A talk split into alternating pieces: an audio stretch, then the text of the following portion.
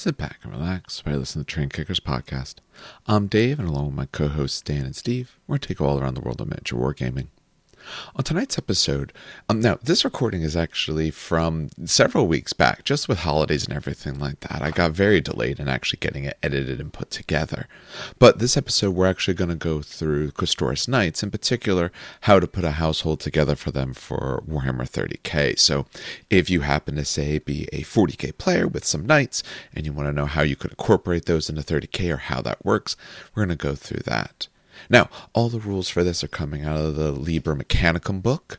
Though through our discussion, we do miss one little way to kind of arrange some knights, so I'm just going to briefly talk about that now. One of the HQ options for the Mechanicum, the Archmagos Drykovac, I might be pronouncing that wrong, but that's at least how I'm going to pronounce it. He's one of their HQ choices, a Dark Mechanicum choice, and he has a rule. He has High Techno Arcana, Stagara, I guess. Essentially, it lets him be an HQ in Cerastus Knights or become a troop, and then he can bring other troops in with them. So he does open up some of the options of the way in which they build an army. He doesn't, entirely replace anything, but he does give them various options. We don't exactly discuss that here, but maybe when we do a full Mechanicum discussion, we'll come back and talk about that. But if you are just starting out with knights, it's not much of a concern. If you have a Mechanicum army, or you have a lot of other pieces from Mechanicum, and you want to do a knight army, take a look at his rules in particular and see what it does. These rules actually are on page 1661 of the Liber Mechanicum book. Other than that, on to the show. All right, and on tonight's episode, our goal is we wanted to start talking about what's in the Mechanicum book, seeing as both of my co-hosts here have Mechanicum armies and everything like that. But we thought what we should probably start with is going over the knights, and twofold for this. One, if you want to be running a knight army, we'll be discussing how that works and the way to do that.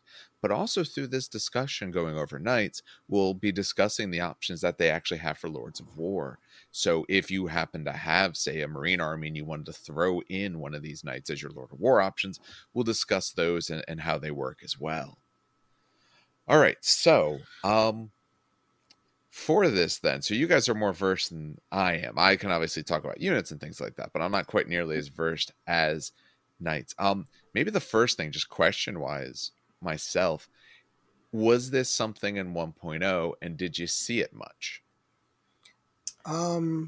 Steve, yes. Start this one? Yeah. It was a thing in 1.0, and okay. You didn't see it much, not because it wasn't feasible, but because it was... It was a skew army in a tilted really bad way. Yeah. It was the perfect combination of unit stat line and rules interactions where if you didn't specifically have an army that dealt with it, you couldn't do much against it. And then on the flip side, if someone built an army specifically to deal with it, they would just walk all over you because they'd take you out in a single turn. And that was, in 1.0. Like worst way askew. Yeah. But, I mean, they were good allies. People did take them as allies. Sometimes one Lord of War as an ally. But to see an entire knight army, it was very much you either won hard or lost hard. And they did fix that in the new edition. I do like what they did with the new edition. Okay, because that was going to be my question. Obviously, we're not going to talk about the comparison purposes for the moment. Exactly. But it's now in a place where it can be a legitimate army.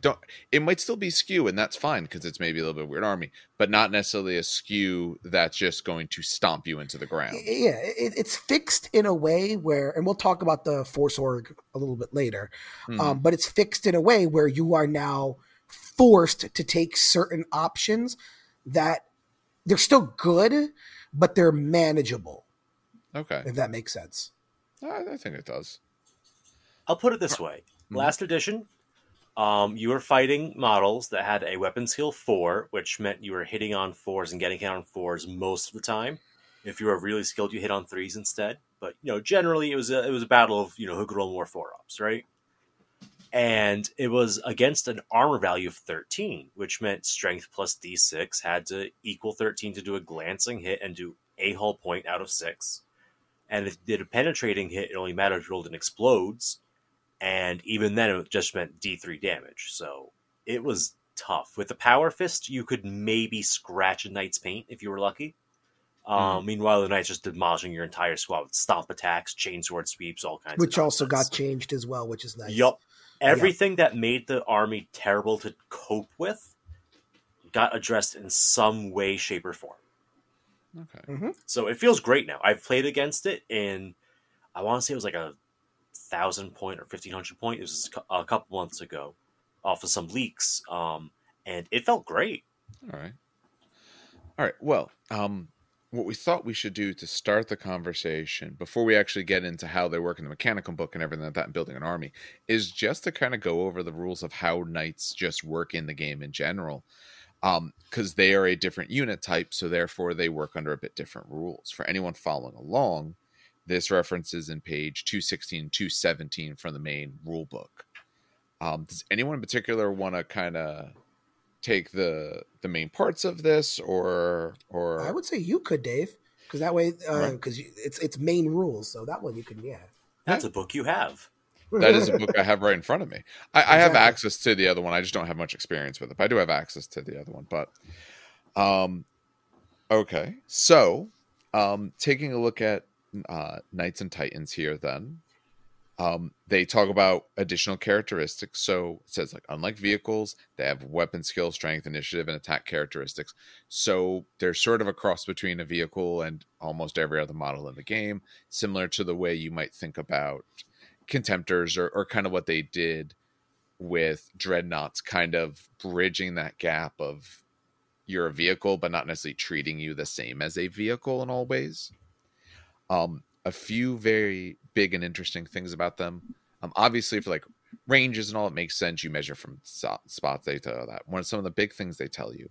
One is about reactions, and it's the idea that a knight is so large it doesn't care what an individual, infantryman is doing. So you only get reactions against other Knights and Titans, super heavies, lumbering flyers, or models that have 8 or more wounds. So that does mean if you happen to, say, have a Melta squad and they walk up on a knight, the knight's not reacting to them. So especially if you're playing knights, this is something to be aware of and be careful of. For moving... Make sure I get this right. They can move over other models, yes? Yes. They charge the same sort of way. They can charge no matter what type of weapons they fired. So there's no concerns of weapons being ordnance or rapid fire, anything like that for them. Whatever the weapon may be, they can still charge afterwards. They ignore all terrain effects. They're not slowed by terrain, and they do not take dangerous terrain tests. But they can't stop on impassable terrain. So otherwise, they ignore terrain entirely. They do have facings, similar to a vehicle, so where you shoot depends on the facing. On page 216, they talk a little bit about that shooting. Your arm weapons can fire at targets in any arc except for the rear. So if it's on your arm, you just can't shoot behind you. If it's on your carapace, so essentially if it's on top, can shoot anywhere, but it has to be outside of 12 inches of them. So they have a little bit more limits on the way they shoot, even though they're this sort of hybrid. They go over next about how they end up taking damage. It talks about if you take an explodes result on the vehicle damage table, that you just take D3 additional hull points. You don't actually get destroyed automatically. All right, sorry for that little hiccup there. We had a little bit of a an issue on our side, but it's hopefully resolved now. So, talking about knights and damage, if they suffer an explosive result in the vehicle damage chart, it's an extra D3. So essentially all these things, if something would make them blow up, they take D3 off of that. So if it was off of a penetrating hit and then rolling the explodes, they took 1 from the pen and an extra D3 from the actual explosion result. If they suffer something that says it destroys the vehicle, wrecks the vehicle, anything like that, D3. When you actually do defeat them, So when you do remove their last hull point, much like Dreadnoughts, Contemptors, all of those right now, they explode. Their explosion, however, it's strength 7 with strength 7 plus D3, I should say. It's an AP4 hit against every model that's in with a 6 plus D6 measured from its hull before it's removed. Remember, these guys are on really giant bases, so we're talking about hitting tons and tons of things. Also, if you suffer a hit from this at all, so essentially if you're in range, then you have to take a pinning test. And you never take more than one from a single one. So one Knight blowing up only makes you take one pinning test on the unit, no matter how many actual hits and damage was dealt to you. For assaults, unlike other vehicles, they can assault, so they assault like infantry. They are allowed to... They can split their attacks, yes? Shooting? Yeah. So they can, yes. They can multi-target, yes. Yes, but they have to charge something that they end up shooting at. Exactly, so you can shoot a variety of things, but you have to charge something you shoot at. Yeah, weirdly, they don't override the you can only charge who you shot at thing. So if you have only one gun, cough, cough, Knight Lancer, be selective about who you're shooting. Yeah, exactly. Or remember to save your stubber on your nipple gun for shooting the squad. Absolutely. It won't do anything, but it'll give you a chance to charge that squad.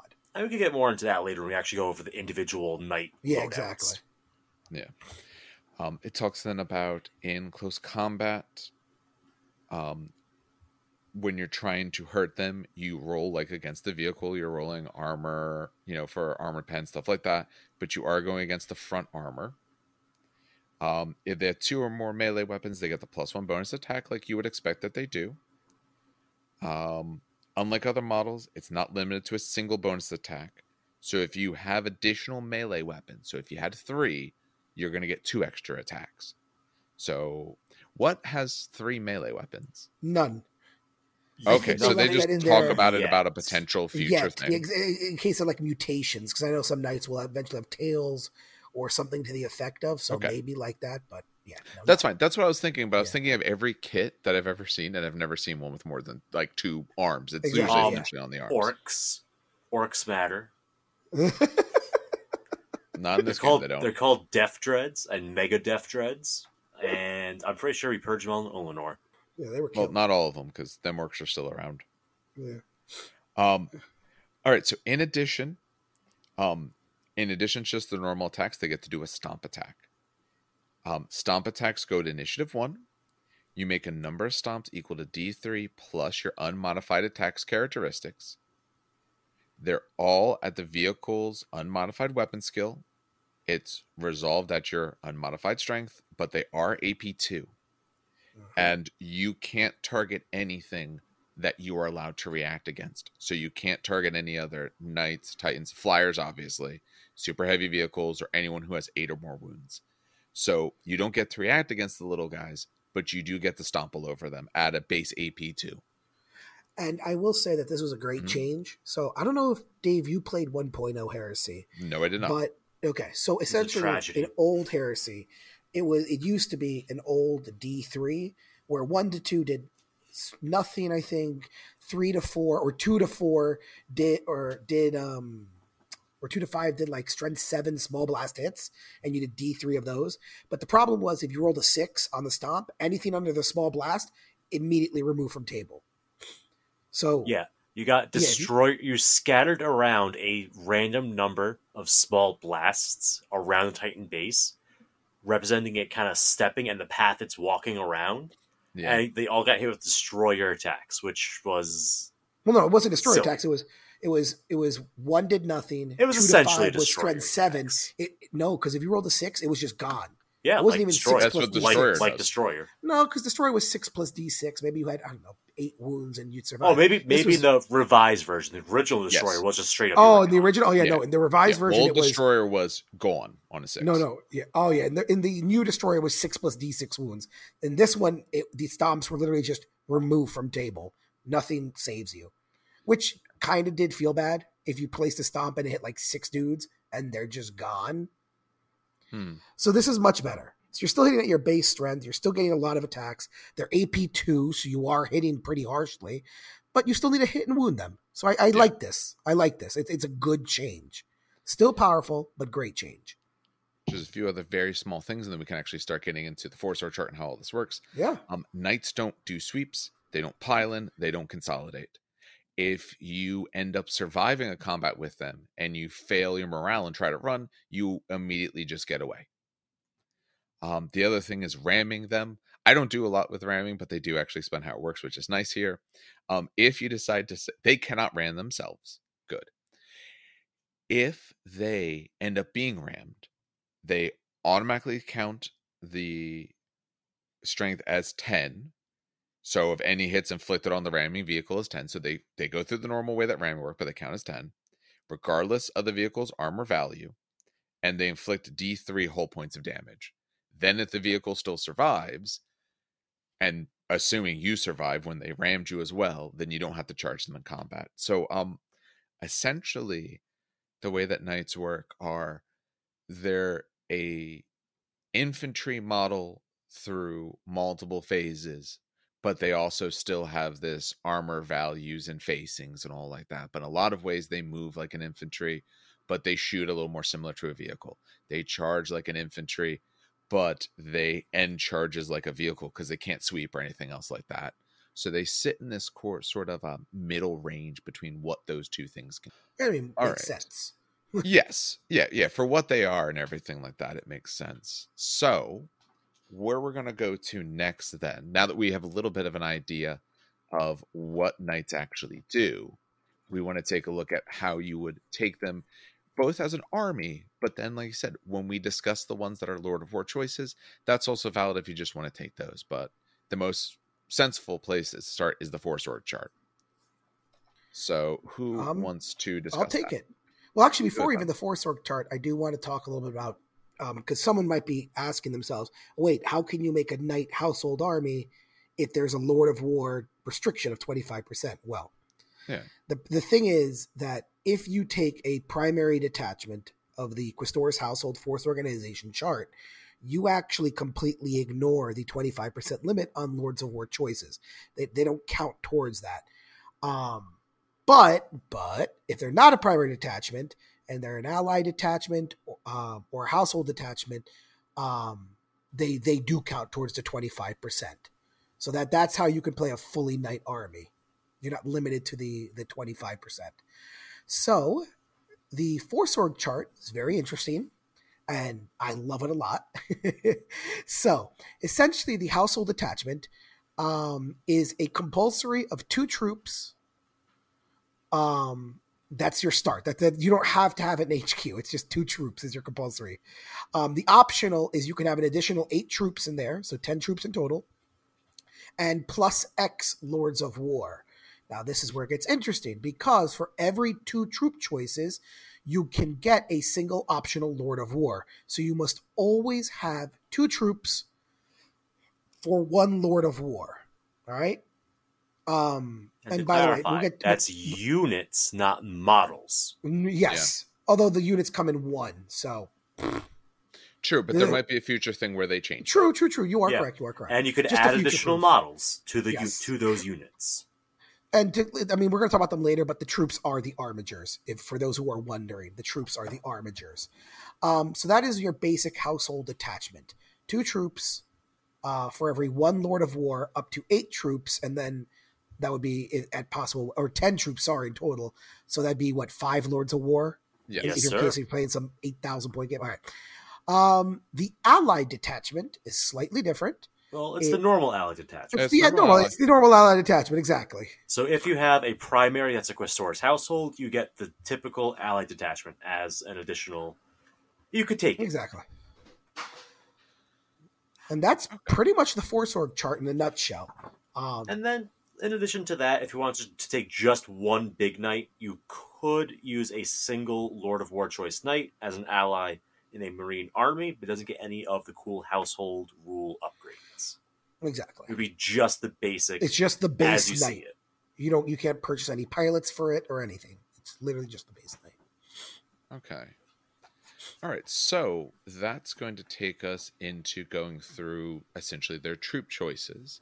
And for troops, they have two types of armigers. Steve, you haven't done anything yet. Which armiger do you want? Do you want the warglaive who comes up first?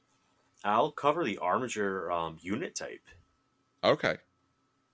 So, armiger unit type is located in the Mechanicum book, page 90. It sits in this weird little corner where it's not infantry, it's not vehicle, it's not dreadnought. It reads almost line for line like a dreadnought, but benefits that you get against dreadnought unit types or automata unit types do not apply to armigers at this point. We're hoping that there's an FAQs to address this, because currently things like melt-a-guns don't work against them. But at this point, here's how they work. Successful wounds scored by attacks to the poisoned, X, or flashbane special rules must be re-rolled against models that are armigers. All armigers have the stubborn special rule.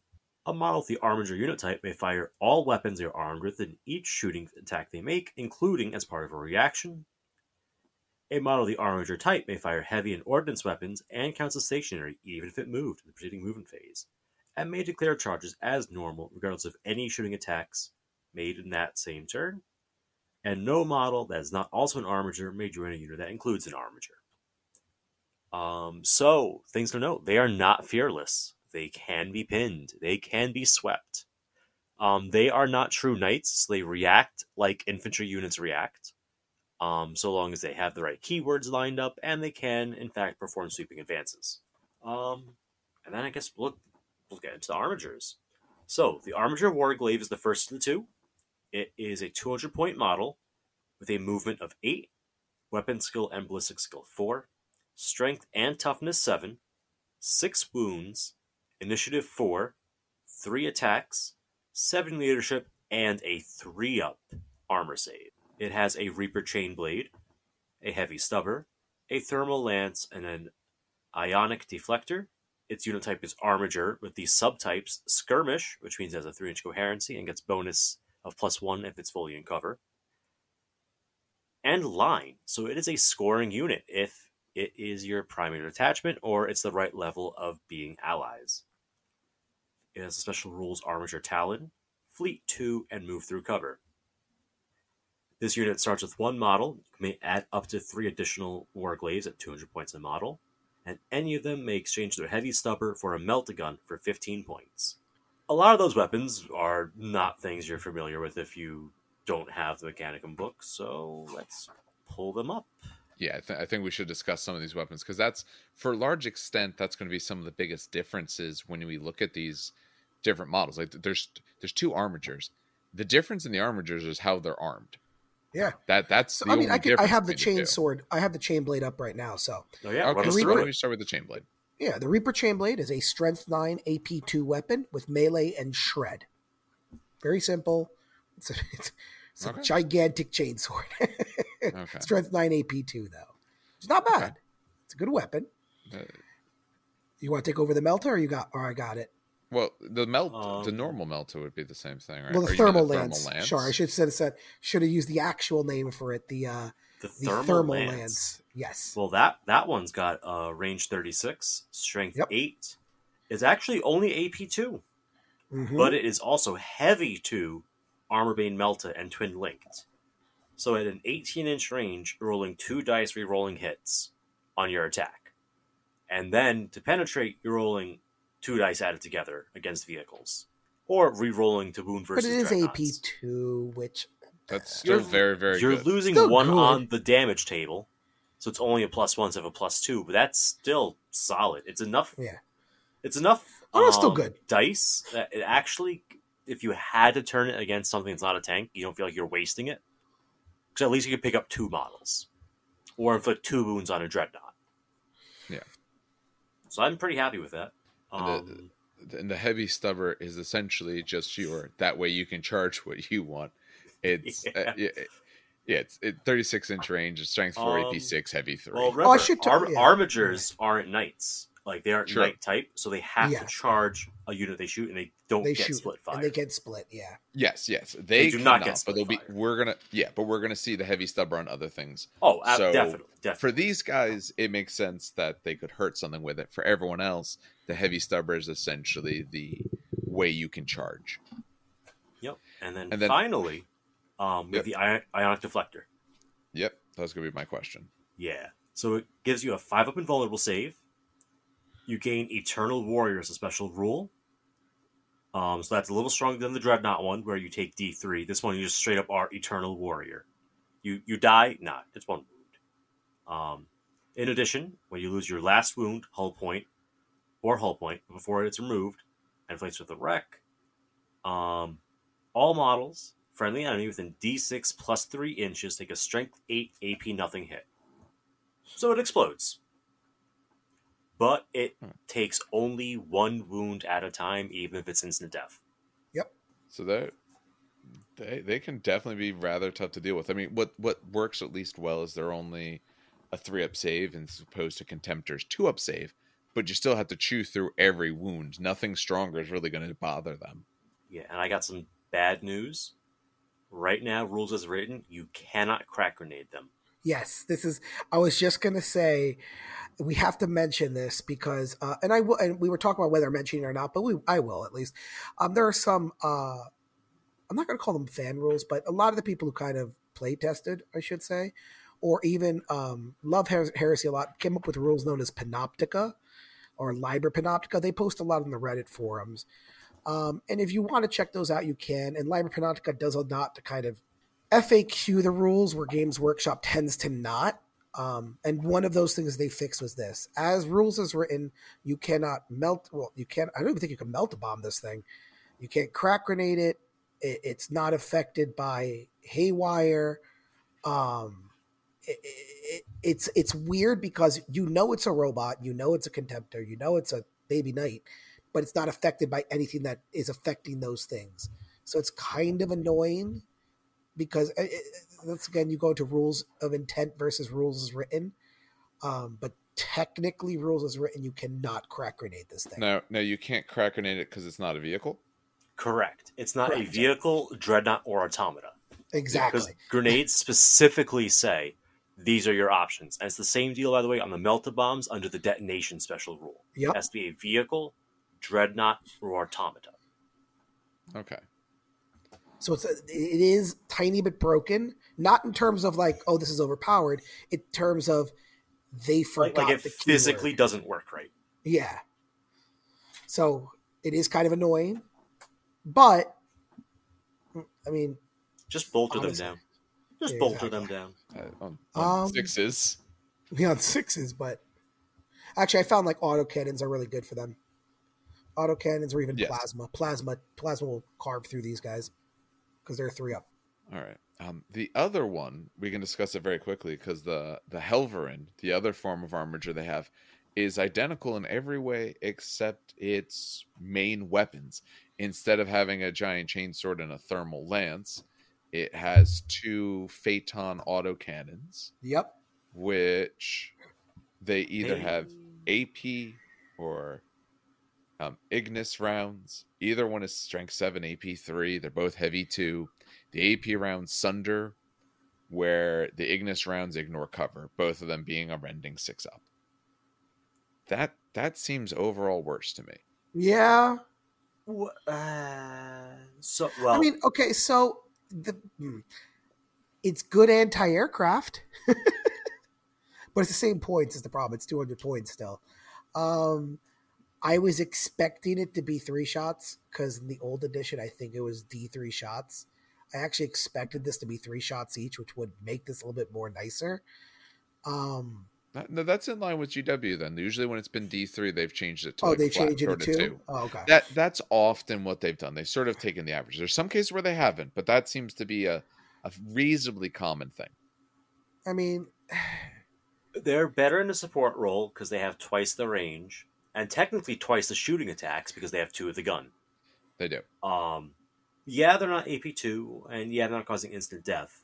But if you're facing an enemy that has entrenched models in cover, that have skirmish, so they're getting a +1 to their cover saves, such as like a recon squad or something. Having access to that AP3 ignores cover is not at all a bad thing. Actually, here's the argument. I agree.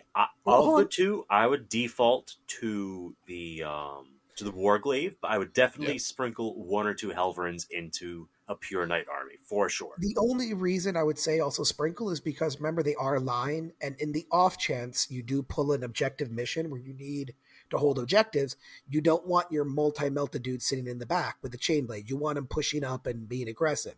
This is a good, I'm going to sit in the back objective and support fire with a line gun. This is your heavy support squad.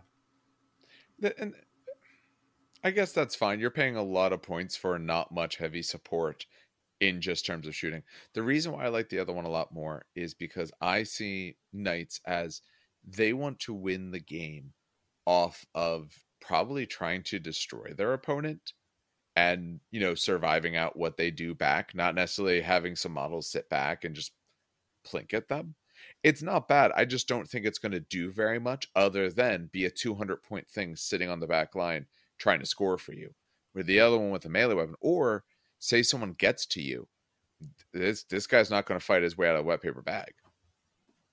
Where the other one stands a chance in melee. I've seen it with Contemptors a lot.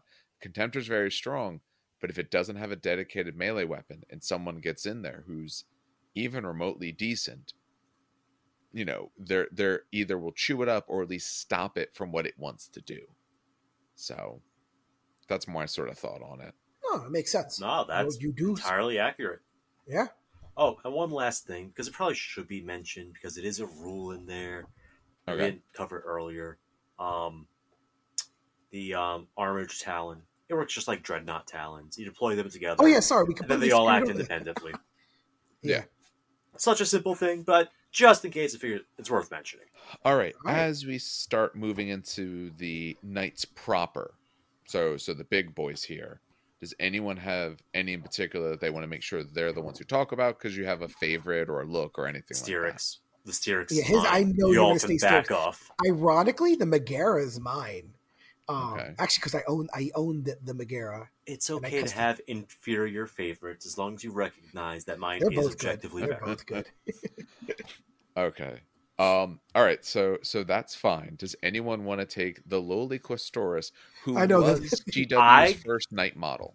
Yes. I could take it because unless, Dan, how well do you know the names for all of the different Questorus? Oh, God, no. Please, dear God, no. No, I don't. I haven't played a Lighthouse. Okay, so then I'll cover Questorus and I'll see how much of this I can get right and how many people will be yelling at me in the comments. Why? In the YouTube comments. Why? I remember Paladin. That was the only one I remember. Because the Paladin was the classic. It was the Paladin and the Errant as the original kit. Yep. And that's not how it works in this one. In this one, you get a knight. It has a Reaper Chainsword and a Rapid Fire Battle Cannon with a Heavy Stubber, as well as a Heavy Stubber and an Ion Shield. So you have two Heavy Stubbers total in there. One's on the Battle Cannon. One is mounted onto the torso. You could swap weapons out, though. And this is the Paladin loadout. From the classic knight. No, this is errant, isn't it? No, this is a Paladin's battle. Oh, Paladin was the battle cannon. You're right. Yes. So options. Oh, so for 380 points. I'll say let's get to what they look like. What it is? It's not. I forgot. These are not all Space Marine profiles. I'm so used to this. Here's a Space Marine. Who would have guessed? It's a Space Marine. All right. Yeah. Knight Restores 380 points base. You get movement 10. So they're actually faster than Armigers. They are Weapon Skill and Ballistic Skill 4. Strength 8. Their armor values are 13 to the front, and the side and rear are both 12. They have an initiative value of 4, 3 base attacks, and 7 hull points. So they're fairly durable.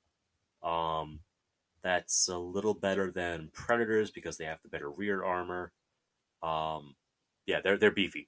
Its unit type is Vehicle Knight. Not a surprise at all there. Went over the war gear. All right. Upgrade options. You may replace an arm-mounted Reaper Chainsword for one of the two following arm-mounted weapons. a Thunderstrike Gauntlet for 5 points, or a Avenger Gatling Cannon with an inbuilt Heavy Flamer for 15 points.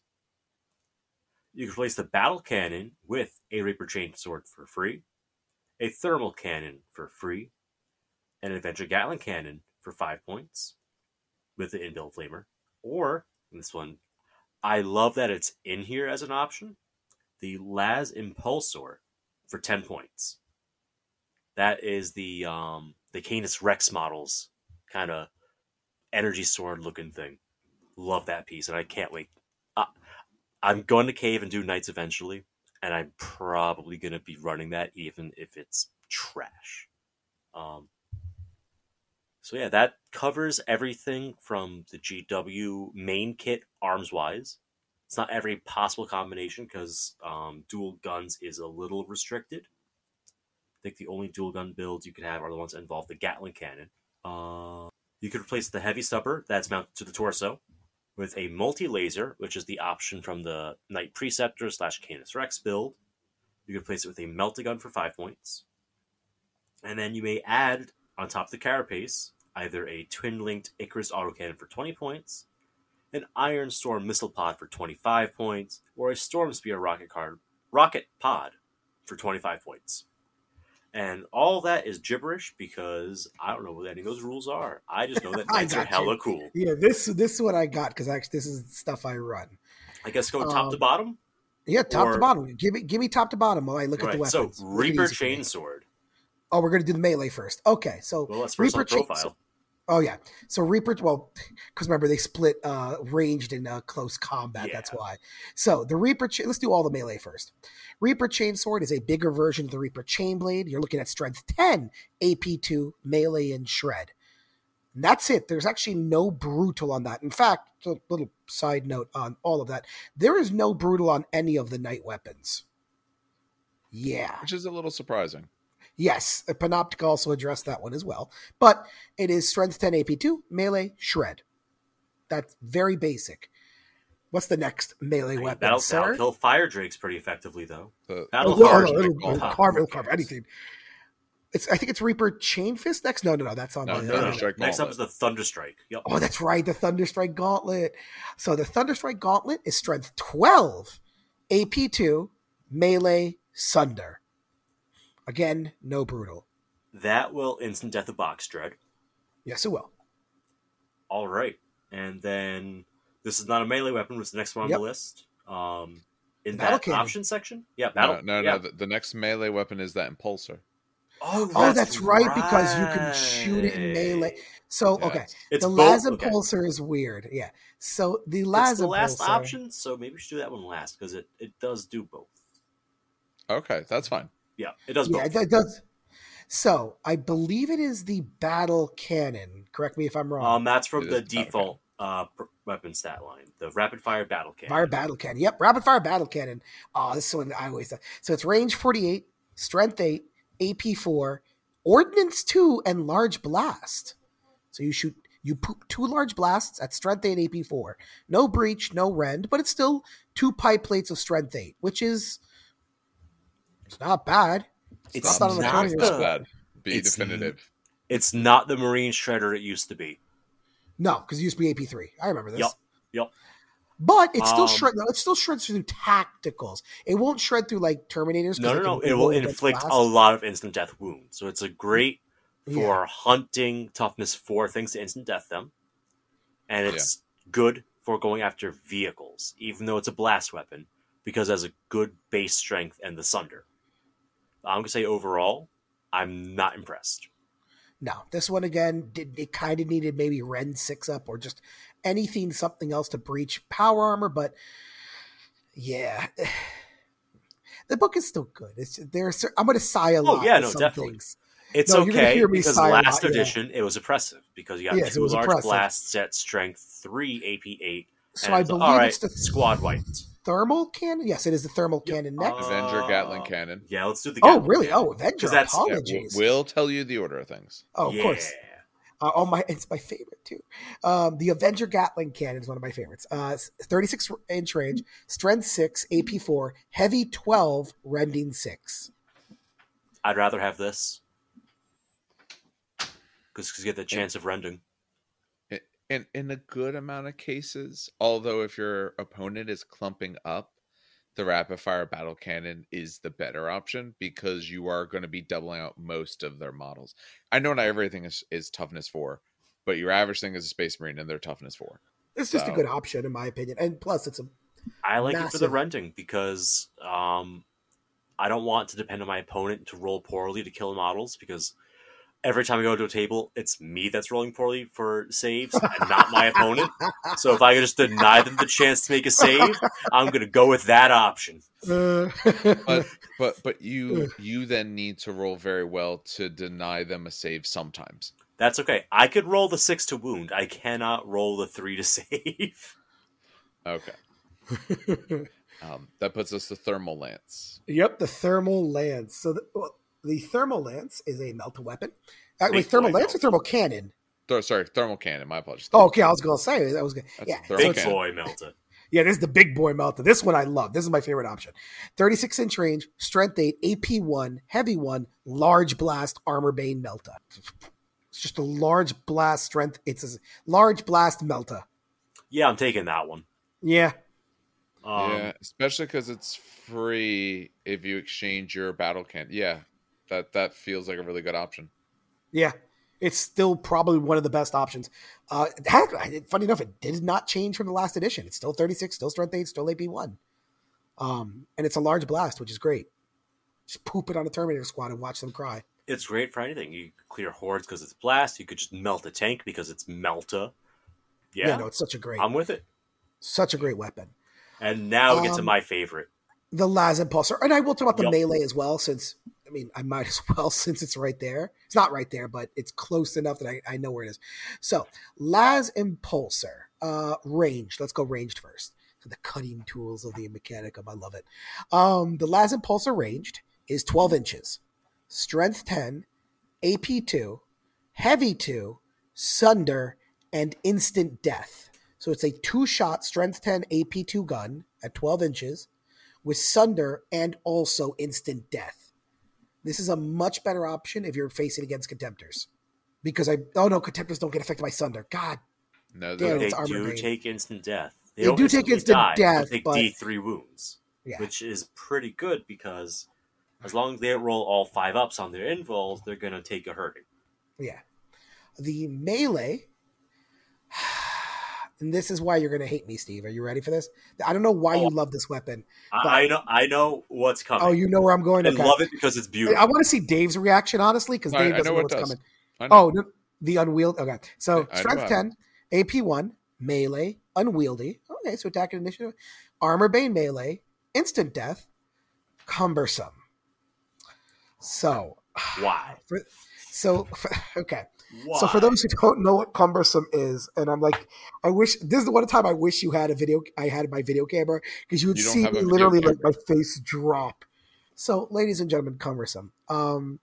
Cumbersome is a rule that basically means that when you attack with this weapon, you are reduced to weapon skill 1, initiative 1, that's the unwieldy part, and you may only make a single attack with the weapon. Ever. Like anytime you make an attack, like you could be charging, one attack. Doesn't matter. You get one. And it's a weapon skill 1. It is an obvious oversight. Yes. It is obvious that a Lord of War should not be affected by weapons, by the trait cumbersome on a weapon. Absolutely. However, they didn't change it in an FAQ or anything like that yet. Nope. So it's literally a scaled-up version of the Las Cutter, which has the exact same issue, where for some reason it's a better gun than cutting tool, even though it's literally a giant weaponized cutting torch. You automatically hit buildings, which is nice. So it'll work against that. But if a knight comes in contact with the building, it's probably falling down anyway. Yeah, you hit on 6. Congrats. Actually, you hit on nothing because you're at skill 1 and a knight's 4. Yeah, okay. Again, I mentioned Panoptica. They removed the cumbersome rule. They just straight removed it. I'm not sure what GW is thinking. Maybe they're thinking, oh, it's only for fortifications. No, I think it's pure late oversight. Yeah, I know. And it's not even what it's in the fluff. Like I was going to say, if you read the fluff, Last Guiders are for like literally beating the crap out of heavy. They were used against Bio Titans, essentially. That was in 40K, but that's their use. So it's like, it makes no sense, but whatever, it's an oversight. But that, if you're taking the Las-Impulsor, just realize. No. It's intentional. It's just bad. Yeah. Things can be intentionally bad. And that's what it is. I honestly think it's an oversight because I think they did the last cutter and they wanted it to have cumbersome for whatever reason. That's fine.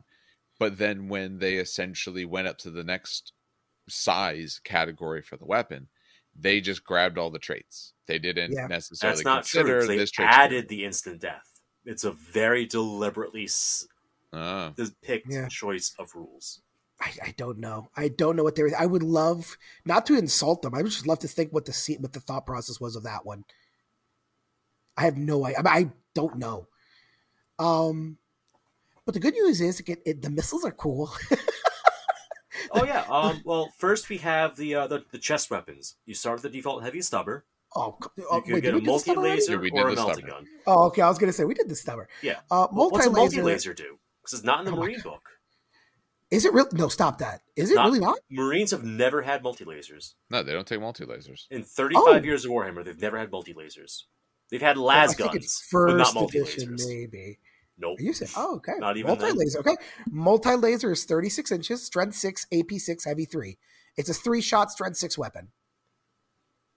That's pretty much it. You're trading basic. Yeah, it's your heavy stubber, which is heavy 3, strength 4. You're getting more range and higher strength, and it's a las weapon. AP 6 though, not AP 5. So maybe if you're fighting a solar ox, you might cry. I'm assuming melt a gun. I don't have to explain. No, don't worry. I think we're covered on that.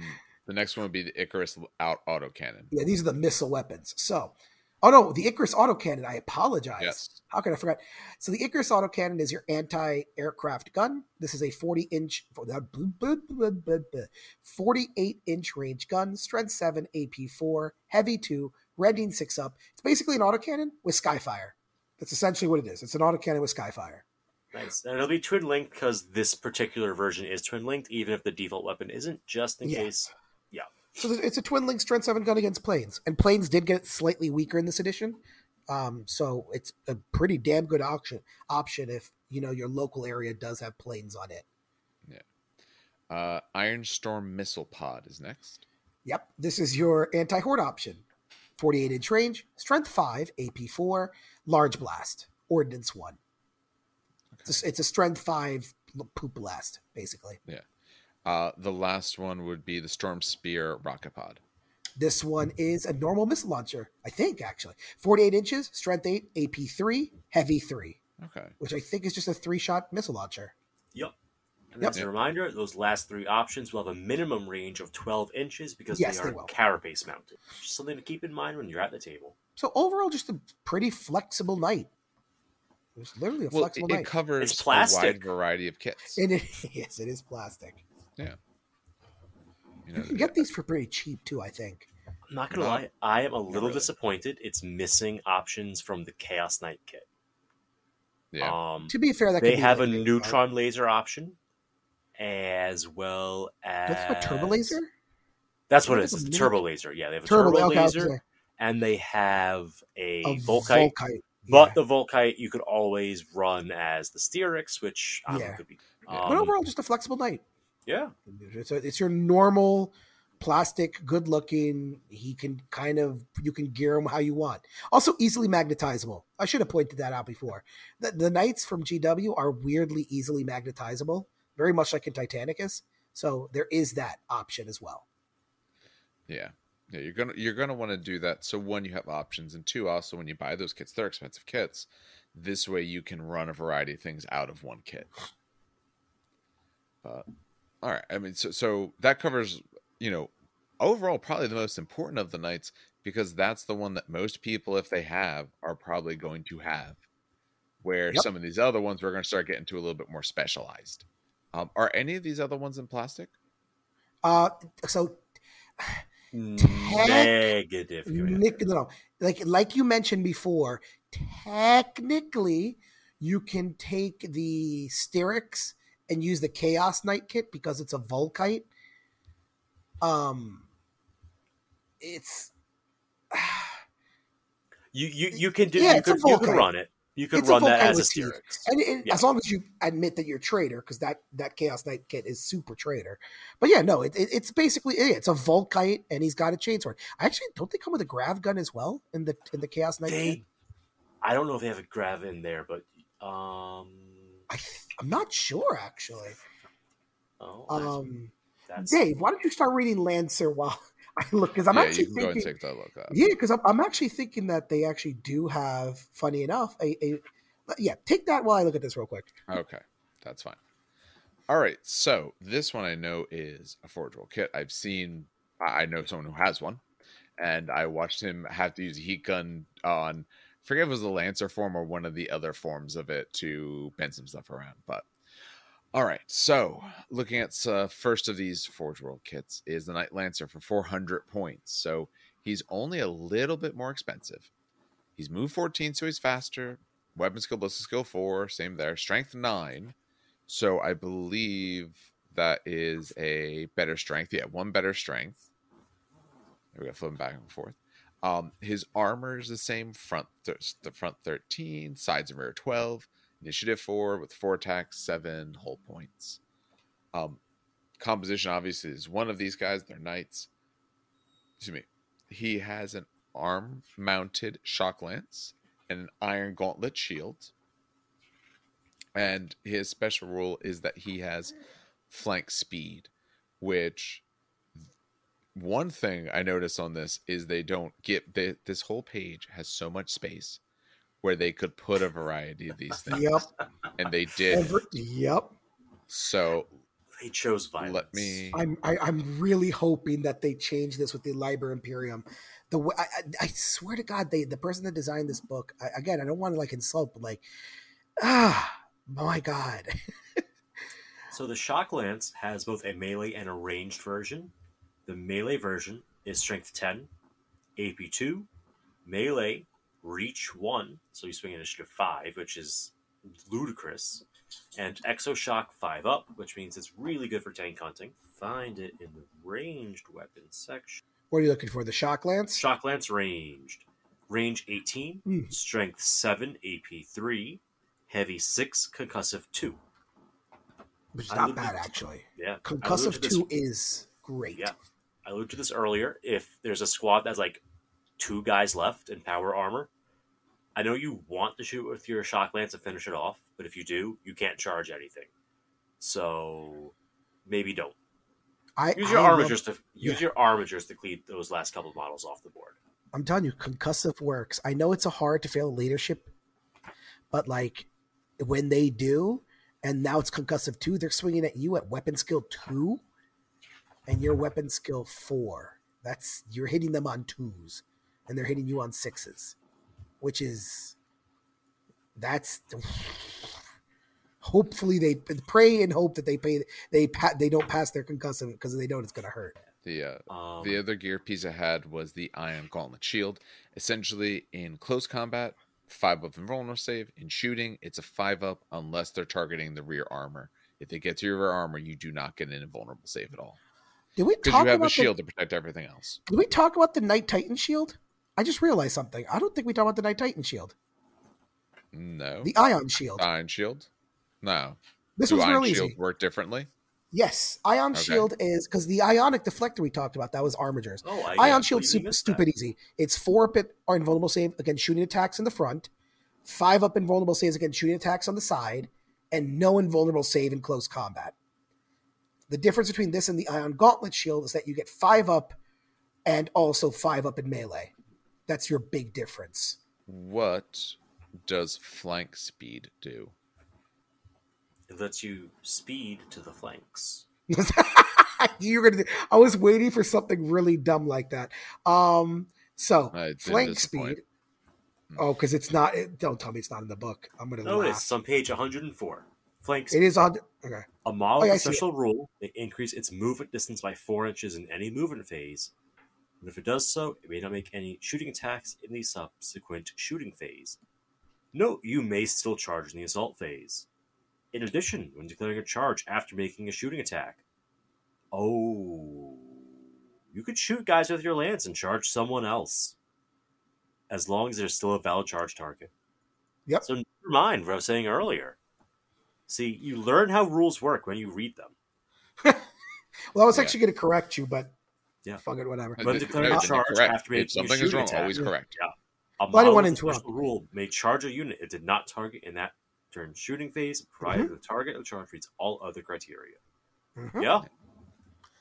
So the big thing with the Lancer, and what I've seen it played in 2.0, I've only played against it once, is you can absolutely toss your gun, finish off a squad, or and then charge something else, or take that gun, shoot a squad you're about to charge, try to concuss them, and then mop them up if they're concussed, or even if they're not concussed. He still hurts with that in the stomps. I don't think I'd ever increase his move by 4. Although, I mean, listen, an 18-inch move and then still charge is not bad. Right? He says, that's objectively good. Yeah, oh, okay. That's a turn thing. 1 charge, because then you're 6 inches. If they're on the line, you're 6 inches apart, and you're getting at that point a +3. Oh, that's right, because I forgot. So, I forgot about that. Don't roll double ones. And remember, you're ignoring difficult terrain, so you're really getting up in there. Actually, yeah, I didn't know. Yeah, this guy's really good. He's actually, I like him more than this variation, and he's only Jesus Christ. He's only 400, which is not that much more than a normal knight. He's actually to be cheaper in a lot of builds for the regular knight, because people are going to end up adding either different weapons or I would love to take upgrades. A Lancer, and then I would love to give we'll talk about this later, but giving him like a pilot would really benefit this dude. We'll talk about the pilots later, guys. We promise. That's fine. I like this. I didn't realize how good he was. I guess because I sold my Lancer years ago, so I just don't care. But was he part of your White Scars army? No, I swear, I showed you a picture too. All right, I showed both of you a picture. It exists. The guy, I had an Imperial Knight army, and I did have a Lancer. And what's funny is, like, last edition, he could move fast, but he couldn't charge. I like the fact that now he can move fast and charge, just not shoot. He's really cool. I like him. And by the way, Dave, what did he have to heat bend? I'm assuming it was the spear, because that had to be the same damn thing. No, it might not have been a Lancer then. He might have one of the other. It's the same chassis with different guns then. But different guys. It might have been one of the other ones. I bet you it was the Flamestorm dude, the guy with the flamer. No, because he was bending... essentially a belt. You're talking about the stupid guy with the Gatling gun. Castigator, the next one on our list. Castigator. Yep, it's the Castigator. Okay, so it's the Castigator. I knew he was. I knew. It's a belt-fed machine gun. That's the Castigator. Okay. Steve, you can take this one if you want. Sure. So Knight Castigator is 380 points. It's got the same stat line as before, so it's got that base move 14. The same weapon skill ballistic skill 4, the strength 9. It's all the same. It's all the same. It's a knight. It's got flank speed. It's a single model. The weapons you're getting are a Tempest Warblade, a Castigator bolt cannon, and an Ion Shield. This is the one that's the 4 up front, 5 up on the sides. Nothing in melee here. Yep, nothing in melee. So, Dan, do you have the Tempest Warblade ready to rock? I do, because I'm okay. Slight side note, I'm actually super mad about this because the Tempest Warblade used to be a lot cooler and it kind of annoys me. All right, so the Tempest Warblade, strength 10, AP 2, melee, deflagrate, and Tempest. Did you just say that deflagrate wasn't cool? No. So I'll explain why. There's nothing cooler than deflagrate. I'm sorry, Dan. No, there was a reason. So it's strength 10, AP 2, melee, deflagrate, and Tempest. Tempest is a special rule on page, give me a second, let me scroll down, 110, that basically says instead of making a melee attack, a model with this weapon, with a special rule, may make a special attack at initiative step 2. He inflicts a single hit against, they did keep it. Never mind, I apologize. He makes it a single attack on every model, or a single hit, against each model, friendly or enemy, in contact with the attacking model's base using the profile of the weapon with the special rule. So if you have 20 people on your base... You're not going to have 20 people on your base. No, just if you have 20 people on your base, get 20 attacks. Just go with 10. With hold on. Don't forget, it's Deflagrate. So when they take a wound that they don't save, that's another hit. Basically, at the end of the day, I think he comes with 4 attacks, I want to say. Yes, he's 4 attacks. If you're in base contact with more than 4 models, you do this. Actually, no, yeah, because it automatically hits, Dave. That's why. You automatically inflict a single hit. No, so no, I agree with that. You're not fitting 20 models on the base. That's the problem I have. But if you're getting, like, if you hit already 4 models, are you forced to move in base contact or no in this game? I know in 40K you're forced to go to the nearest guy. In this game, are you forced to pile in? I know this is a weird question. Yes, but I don't believe you actually have to get to base. The initial charge someone has to, but in general, I don't think that's true. So it's still. I will look up the check though to be sure. Actually, you know what's really funny? My stupid brain went crazy. So it says friendly or enemy. It would be funny if you like toss in like your own friendlies in there. No, that's stupid. Okay, so stop. Here's the thing: pile-in moves. You must attempt to get as close as possible to one or more of the enemy units locked in this combat. Ooh, okay. So if it's must possible, this close as possible, which means touch them. So yes, you do have to try. So you don't have to do it in a way that is advantageous for your opponent. So if you're facing a castigator, you have to move to get closest, but you don't have to go any particular path. So if you can touch the model, but put a space in between, such that no other model will fit between it, you could actually space yourself out. Exactly. But like I said, if 4 or more models, even if 3, because it's an automatic hit. So I'd even make the argument. So he hits on 4s, right? He's weapon skill 4. Skill 4. So most of the time. So actually, since it's an automatic hit, I'd say even if you're basing even just 3 models, I would still do the Tempest attack, even though it's initiative step 2.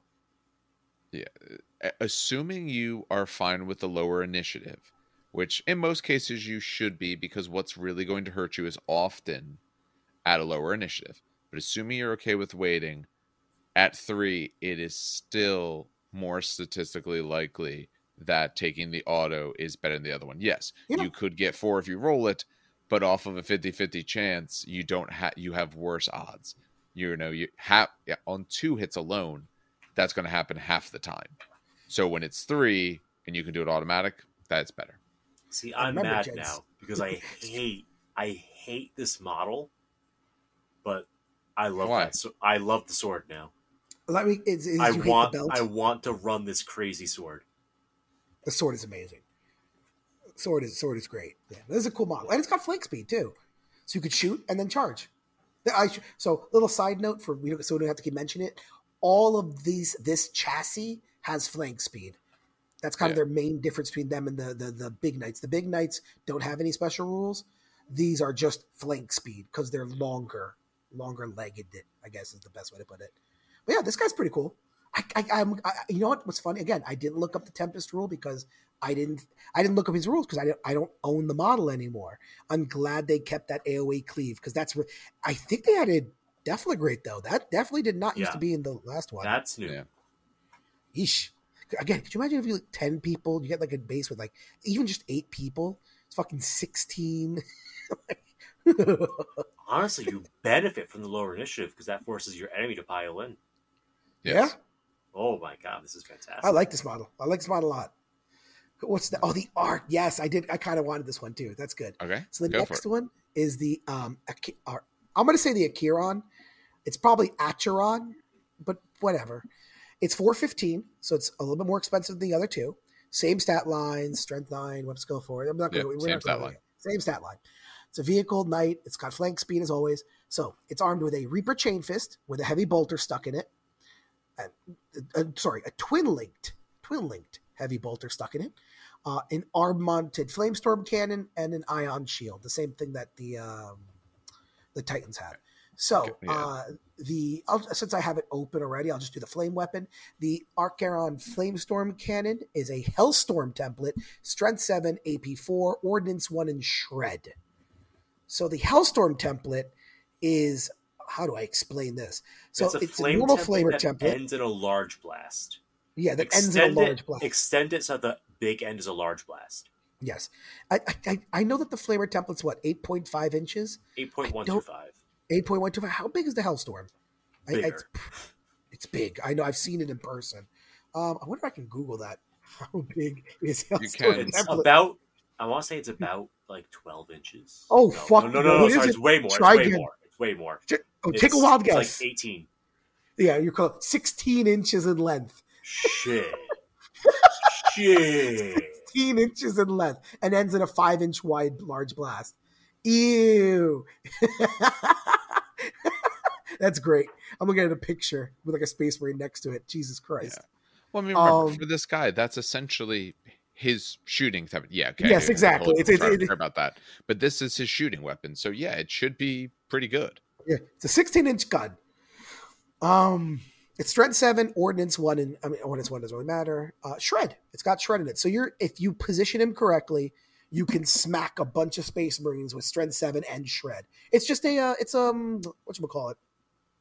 horde clearer. Smack good. The AP? I missed it before. AP4. It's AP4. It's not. Okay. You're forcing saves, or just deleting sub-Astartes units from the table. The heavy bolter is a heavy bolter.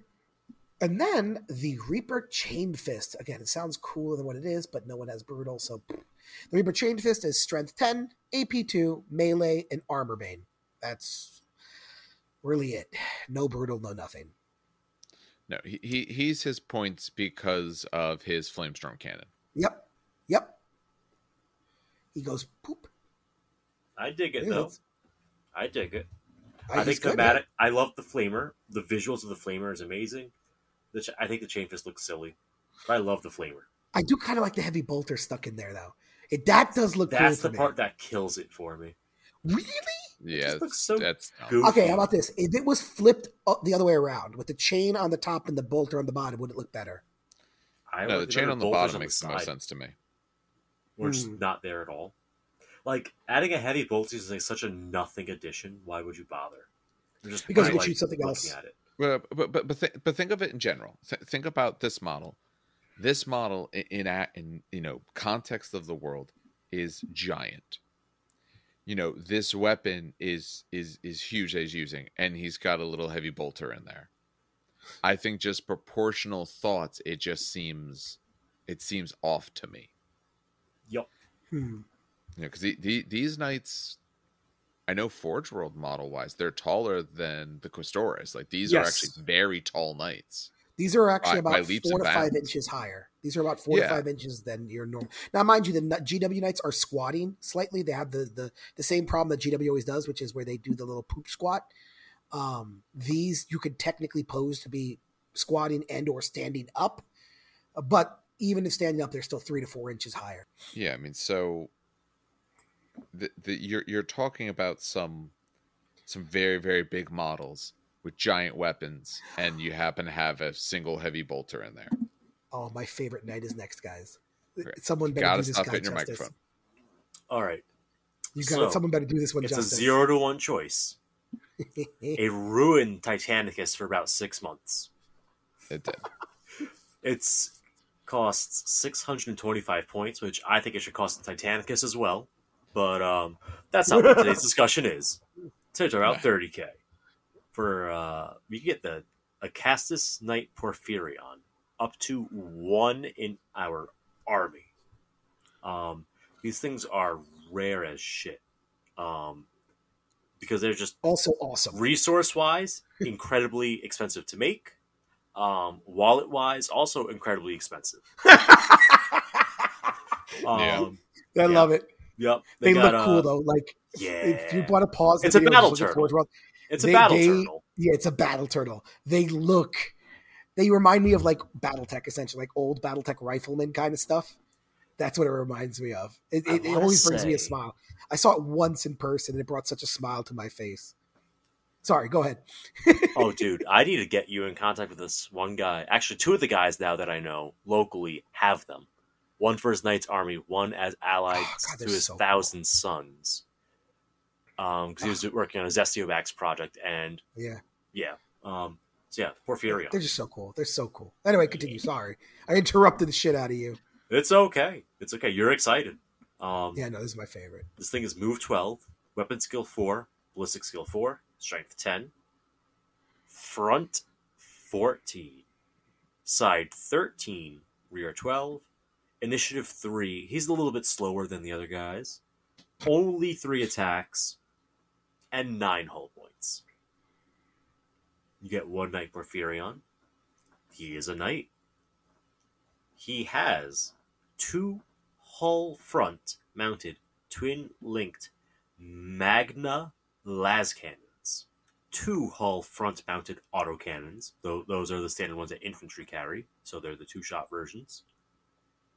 A hull front mounted Iron Storm Missile Pod, and an Ion Shield. It has 2 special rules.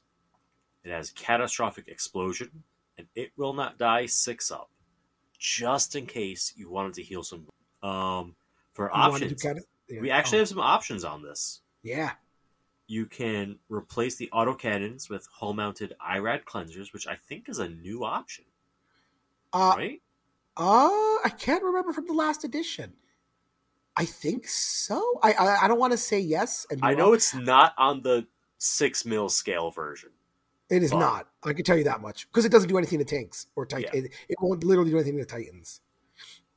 But that's an option if you wanted to put a little flamer on the front, and that's a free option. You could also replace it with the las cannon for 10 points per weapon. So you could do 1 autocannon, 1 las, 1 flamer, like whatever, right? And finally, you could replace the Ion Storm Missile Pod for a front-mounted Whirlwind launcher with Hyperio's warheads. Dan, what? How do these things work? Okay. Let's go with the arm weapons first. What are these last cannons? God, these are so good. So the how do we want to say the full name? So these are basically Magna twin-linked las cannons. So they are twin-linked before I talk about them, all right? Magna las cannons are 72-inch range, strength 10, AP 2, Ordnance 2, large blast. And they're twin links, so you reroll the scatter. So you have 4 large blasts at strength 10, AP 2. And Sunder or no Sunder? No, it's just, it poops. No Sunder, okay. No Sunder, just Ordnance 2, large blast. So what you're saying is my Iron Warriors are better at killing tanks than this guy. Yes. That you don't. This I don't. Ironically, I don't. This one is. I don't think the one you use to kill tanks. It's the other one with the. No, it'll just delete your entire infantry horde. Yeah, no, this will delete your infantry. Absolutely delete it. I'm not going to talk about autocannons because we know autocannons. Yeah, I will talk about I-Rad flamers though, because that is actually interesting because it is a rad weapon. I-Rad flamers are. Or I-Rad Cleanser, apologies. I just call them flavor. So they're templates. I would never take it. You'll see why in a second. I-Rad Cleansers are templates. They're Strength 2, AP 5, Fleshbane, Radphage. The Fleshbane allows you to always wound on 2. Radphage means if you take a wound for the rest of the game, you are -1 toughness for the rest of the game. On and the specific model that lost on the specific model, yes, apologies. Which means in a squad, oh no. One Terminator lost a toughness. Good thing I have 4 Terminators, keeping the average out of 4. Yeah. It doesn't really do much. And it's a template weapon, so it's an 8-inch range from literally the gun. Funny enough, I don't even think it reaches the floor. Because the tallness of the Porphyrion. Yeah, I think the Porphyrion's nipple guns remember, Dan, higher than 8 inches. Knights and Titans do ranges from the base. Oh, so okay. No. Lotus measure from the gun. So, okay. 8 inches, flamers, who cares? Las cannons. Let's get to the missiles, because the missiles are very interesting. So, the missiles, what's the first missile? It's the Iron Storm Missile Pod. Oh, Iron Storm, not the... So, really quick, before I even go to the Iron Storm, the Hyperios Warhead, since it's first on my list anyway, the Hyperios Warhead that you can replace it is 48 inches, strength 8, AP 3, heavy 4, twin-linked Skyfire.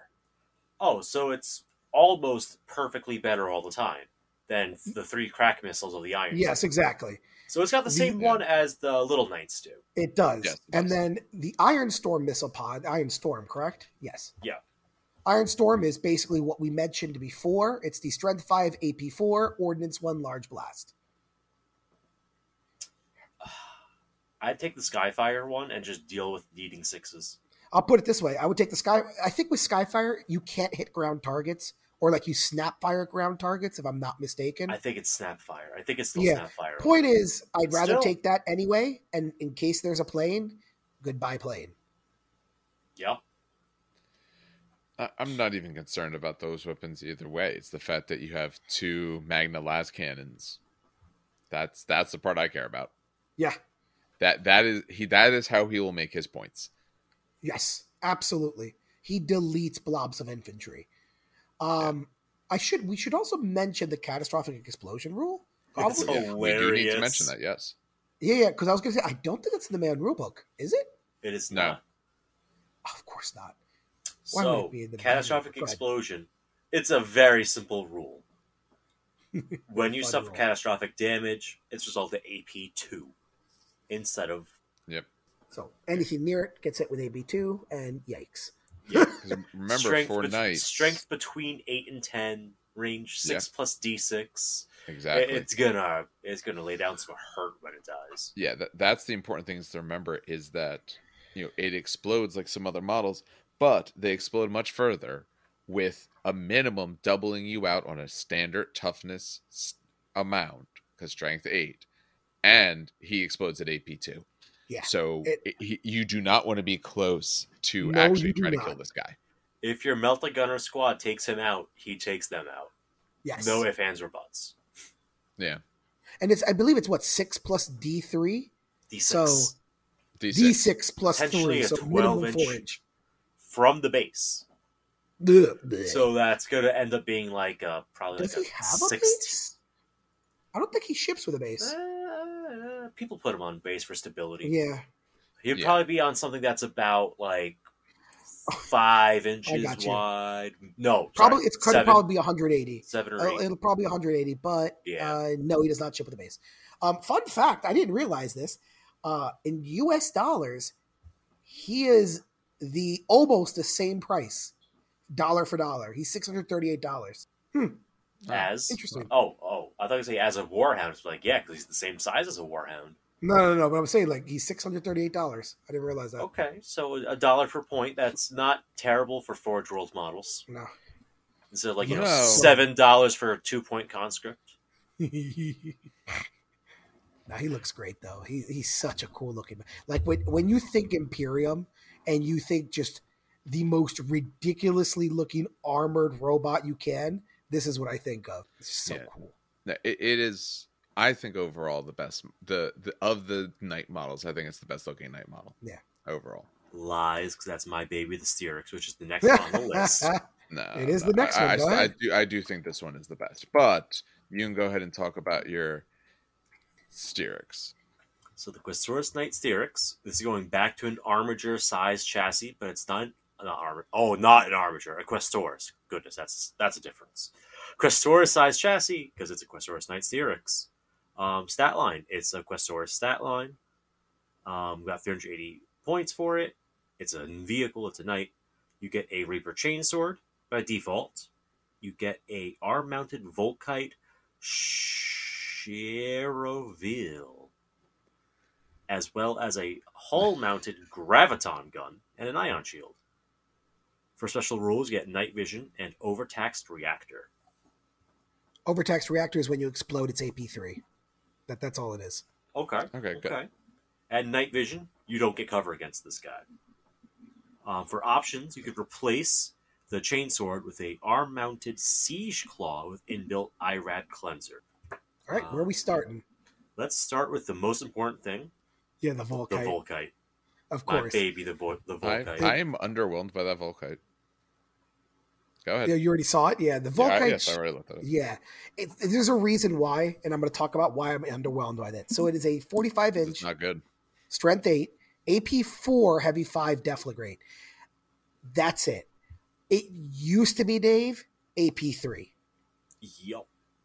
At AP 3, I'd be fine with the weapon. Because here's my biggest issue: when we look at some of these weapons, if you have the book and you kind of just scroll through, just looking at the shots on weapons, some obviously if it's like a giant, you know, template style weapon, they're like 1 to maybe 2 shots, cool.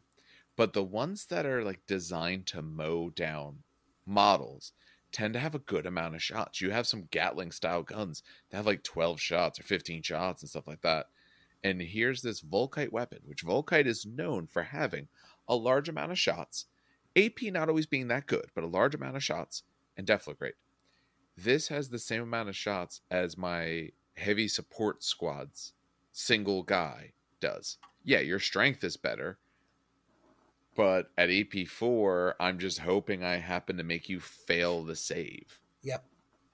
It used to be AP3, which is what made the Sterix so damn cool, because you can shoot this at attack squad, and unless they had an apothecary, you can actually take out a pretty healthy chunk of them through Deflagrate. I want to cover Graviton guns real fast, because I know you love the Graviton guns. Yeah, that's the whole note. Fucking hate the Graviton gun. So I wonder if that got picked up by the mic. Graviton gun. Everything you do gets picked up, just so you know. It's just me, like, just cursing out the Graviton. There's a reason. I'll explain why I'm cursing. Absolutely picked up. Yeah. So Graviton gun, range 18, strength star. There's a reason why. AP4. It is a heavy 1, blast 3-inch, concussive 1, Graviton pulse, haywire. So essentially, this is a haywire blast weapon. It can do concussive 1. The reason it's strength star is you need to roll, and I always fuck this rule up. Then read the rule. No, I know it's someone corrected me, and remember I was playing it wrong for so many times. Yes. Funny enough, I don't think it's in the Mechanicum book. By the way, I think it's in the main rule. I hate to tell you that. That's because it's a. Let me see. Hold on. Graviton. Yep, Graviton pulse is in the main rules because. Why would they put it in the Mechanicum book? Well, then let's make sure we get it right. I'll pull it up right here. I have my cheat sheet. Okay. Pull it up then. Graviton pulse, right? That's what you said it was. Yeah, no. I'm repeating it to myself because I'm there. Because the alphabet. Graviton pulse. Yeah. Instead of rolling to wound normally with this weapon, any non-vehicle model that suffers a hit from a weapon with a special rule must instead roll under their strength on a D6 or suffer a wound. A roll of 6 always counts as a failure. If it also has the blast type, you leave the blast in place, and now it's difficult and dangerous terrain. So basically, if you're hitting a Space Marine, they have to roll a 1, 2, 3 to not get wounded. On a 4, 5, 6, they get wounded. That's pretty much what I mean. The big thing is that it creates difficult and dangerous terrain. The reason if the listeners are listening, the reason I curse under my breath is that Forge World packets the Myrmidons with these weapons. And I like to play WYSIWYG, so I have a squad of 5 Myrmidons, which have 2 of these guns on their shoulders. And I hate overwatching with it because it's 10 small blasts. I'm gonna blow your mind. You could put one guy with Graviton guns in each squad. No, it'd have to be. And that's the one it's guy. An odd in the, number. That it's 5. One guy. So but the one guy in the squad would be the charge deterrent model, so that's the charge slowing down model. Well, everyone else does damage, and that way you don't have one squad scattering 10 blasts. It's not a bad idea. 5 squads each scattering 2. That's actually, why did I think of that? That might actually be a really good idea. Because you just control C, control V when you put together units. Yeah, well, true. That is true. You can't help it. You can help it. You just don't do that. That's all. I-Rad Flamer, we were I-Rad Cleanser, we talked about. Yep. Reaper Chainsword, we talked about. Oh, the stupid Siege Claw. Oh, but I pulled that up. Siege Claw. Yeah. It's the Siege Wrecker, right? No, it just says Siege Claw. Oh, it's the Siege Claw. Siege Claw. Oh, it's that's so Wrecker. Much better. Yes. So the Siege Claw is Strength times 2, AP 2, Melee, Brutal 2, Sunder, and Wrecker. If you want to kill a Contemptor Dreadnought, this is how you kill a Contemptor Dreadnought. Yep. The hard part is you got to land the hits first. If you could put a pilot in here that may or may not increase the weapon skill. If you're in a pure household, yes. Well, like a household detachment. Exactly. What does Wrecker do? Wrecker matters for fortifications. Essentially, it's like Thunder, but for fortifications. Got it. I got you. No, he already told us. That's fine. Unless if you listen, he did just tell us what it was. Boo. Actually, funny enough, I don't actually have a Wrecker on my cheat sheet. It's not relevant to anything. It's not relevant. I'm literally looking at my cheat sheet, and I actually do not have Wrecker on here, which is hilarious. So Steve, why is this one your favorite just off of look, I assume? Yes. Absolutely. Okay. Because it's got a giant freaking Martian Death Ray arm. Why wouldn't you want one? Because it's not AP3 and it sucks. Because he's super underwhelming, unfortunately. But the claw is so good. But the AP4 is so bad. This guy, I should make a correction. The Knight Steryx is not the same stat line as a Knight Questorus. Because the Steryx is only Initiative 2. Yes. Oh, yeah, they are slower. I should point out the reason for that they're Initiative 2, is because these guys, the Mechanicum don't repair them because they're super, super scary for the Mechanicum. There's like a whole bunch of borderline tech heresy. They're like, these guys are like... spirits of these things are spiteful and hateful, and it's hard to direct them. Yes. Yeah, these are not things that the Mechanicum like repairing. I mean, it's a Questorus, so it has somewhat similar looks to the Questorus. Okay, change out the weapons. His face looks a little different, but he is a Questorus, so that's okay-ish. But then the weapons... Oh, I got Wrecker wrong. Wrecker changed. Oh, what's Wrecker? So Wrecker is now a +1 on the vehicle and building damage tables. Okay, so that's actually... It's actually useful, then. Well, no, because they could have just made the weapon AP1 instead and got the exact same effect. True. For whatever reason, they didn't want to. Okay. Paid by the word, I guess. It's probably paid by the word. Convoluted. Yeah. But no, looking at him, he just feels very underwhelming. And it's mostly because of his shooting. Okay, he has a nice close combat weapon. Many of them do. His has brutal, so that's a little bit more useful in certain ways. But his other weapon doesn't get you that far. I would either say keep it the same profile with AP3, or... you can keep it AP4 if you just give me a lot more shots. Oh, or right. Either one would be fine. You're going to love the next unit then. It's the same thing with a different arm weapon. Oh, man. Oh, yeah. No, I know. Yeah, I looked up while we're going through this, I have the pictures available. Because some of these, I've seen them, but I haven't looked at them in a while. So I have them up. Now, before we go further, what were the other ones that you guys wanted to make sure you talked about?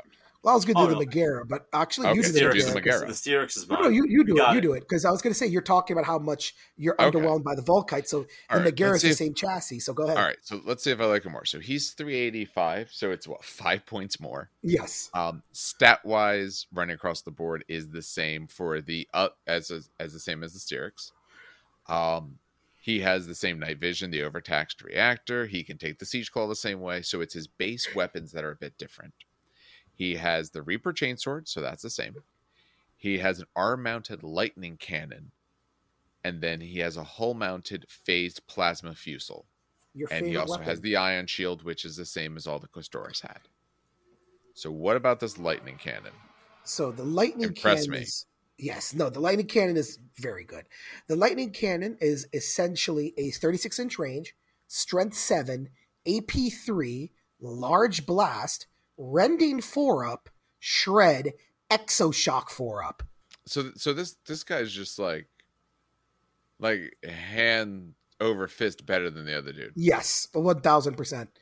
It's a large blast that is Strength 7, AP3. So it's still AP3.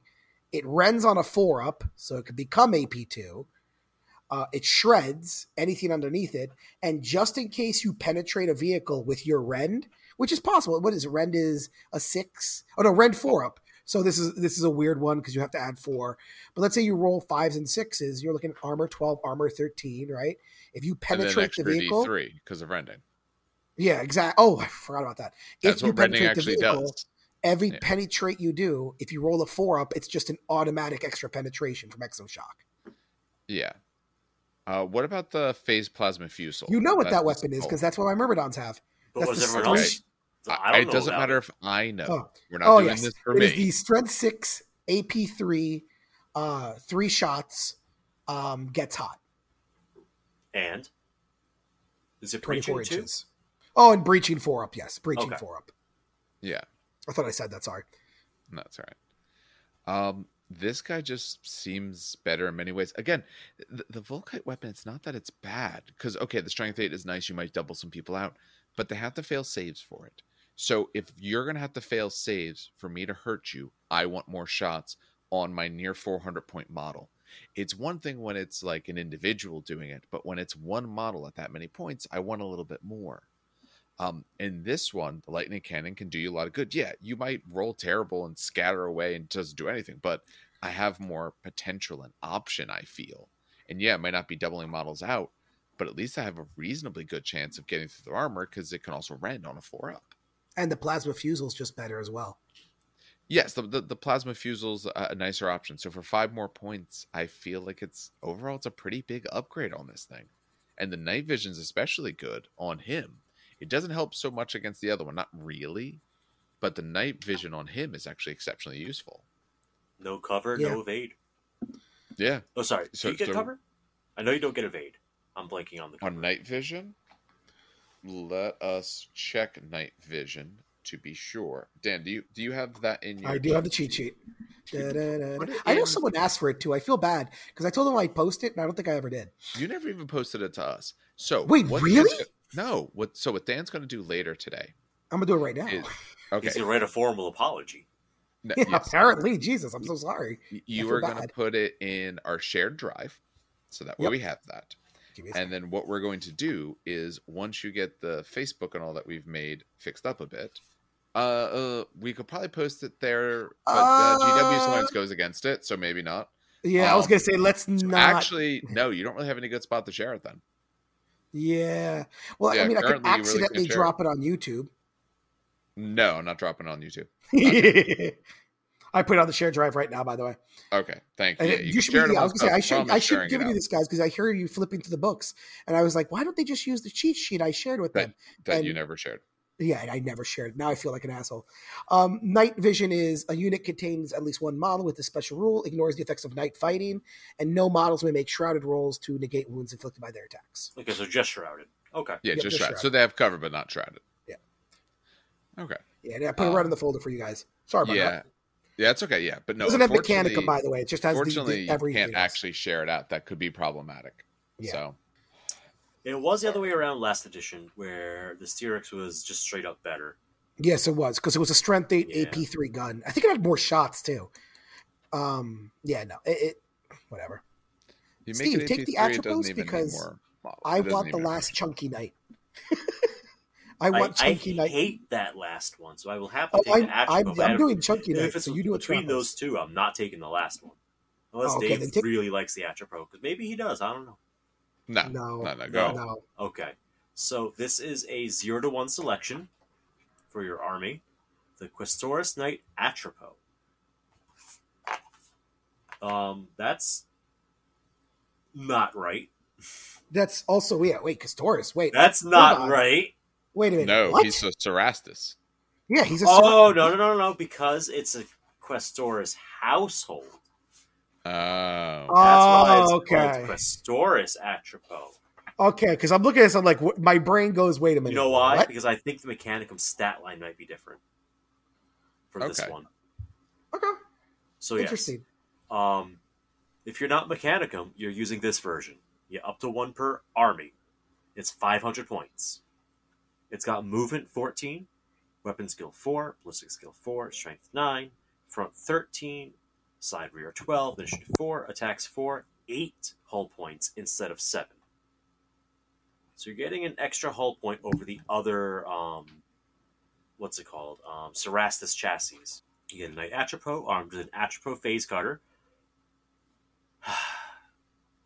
And you also get a Singularity Cannon, which is kind of cool. And you get an Ion Shield. It's a Knight. You have the Flank Speed rule. You have the Catastrophic Destruction rule, which... It's AP2. The AP2 explosion. You get macro extinction targeting protocols, and you get night vision. So, Dan, do you want to explain the Phase Cutter? Absolutely. I'll explain all the weapons while you look up macro extinction. So the Phase Cutter is a bigger version of the Oh my God, my mind is escaping me. It's the Phase Cutter is the bigger version of the Las-Impulsor from the actual Knight. So essentially, it's worse. So it's the ranged version is 12 inches, strength 10, AP 2. How many shots? That's it. That doesn't do anything else. It's Ordnance 1. Okay, one so shot. Ordnance 1. So you get less shots. Yeah. No Sunder, no instant death. Wait. They've made a mistake. No, what it falls down says they've made a mistake. There's no they made a mistake. I know. I'm laughing that. Okay, and then melee. maybe it's better in melee, right? One would hope after that letdown. No, it is melee, cumbersome, armor bane, instant death. Fun fact: it doesn't have the armor bane melee rule. So it's always armor bane when you use it in melee, unlike the other one that it's armor bane within melee. This book, I swear to God. I was going to say the other weapon is actually a lot cooler. The Singularity Cannon is... Well, I have some good news. I have some good news. Go ahead. The Atropho Phase Cutter is not unwieldy, so at least you get swing initiative 4. But it's weapon skill 1. Well, it's initiative 4. That change is not enough. It changes things, but not enough. Okay, it's weapon skill 1. Can we redeem him with the Singularity Cannon? Yes. No, you can't, by the way. Okay. It is 36-inch range, strength 8, AP 2, heavy 1, large blast, haywire, concussive 1, Graviton Singularity. So, did you look up extinction protocols? Because I got Graviton Singularity ready. Yeah, just talk about Gravitonic Singularity because you're in the middle of the weapon. Before firing a weapon with this special rule, roll a d6. On a 1, you suffer a single wound. Against no save or damage mitigation rolls may be taken. A model with the vehicle unit type instead suffers 1 hull point against which no saves or damage rolls may be made. On a 2 to 5, the weapon fires normally. On a 6, the attack is carried out with the Vortex special rule, which that's that sounds kind of sick. What's the Vortex rule? The Vortex rule is very long, and I'm going to... Okay, I'm ready for this. Once an attack with the special rule has been fully resolved, any blast markers placed as part of this attack are not removed from play ever, and instead are left in place for the remainder of the battle. Such blast markers are referred to as a Vortex marker. It is area terrain for the remainder of the battle and applies the following effects to all models that enter its boundaries. No line of sight may be drawn through, into, or out of the area covered by the Vortex model. As such, models within such an area terrain cannot draw line of sight to any models outside or inside, so on and so forth. Any model that enters the boundary of this area of terrain or begins the movement phase in the model's controlling player with its boundaries immediately suffers 1 strength 10 AP 1 hit and the instant death and armor bane melee special rule. If the model has the vehicle unit type, then it suffers an automatic penetrating hit due to the effect. Then it adds a modifier of +3 to that roll's vehicle damage table. This area terrain does not confer a cover save, and no model within its boundaries may use a cover save granted by any other rule or effect. So it's a net +5 on the table. Yes. That's hilarious. If you roll a 6, you essentially shoot a Vortex bomb. That large blast stays there for the remainder of the game, and it's now a strength 10, AP 1, instant death, armor bane, large area terrain that no one can... You could walk through if you want, but why? But that's a 1 in 6 chance. And a 1 in 6 chance that you actually hurt yourself and do nothing. That you actually hurt yourself, yes. Okay, did you find the macro extinction? Yeah. So macro extinction is a lot less words than vortex. Basically, make a shooting attack against super heavy vehicles, knights or titans, or monster subtype units. Your range weapons are twin linked. So yay, reroll hits at shooting. Does not offset the cumbersome and melee. No, it's so much worse. It's so bad. It's so bad. No, it's not over. Okay, this is one where I say the overall is not terrible.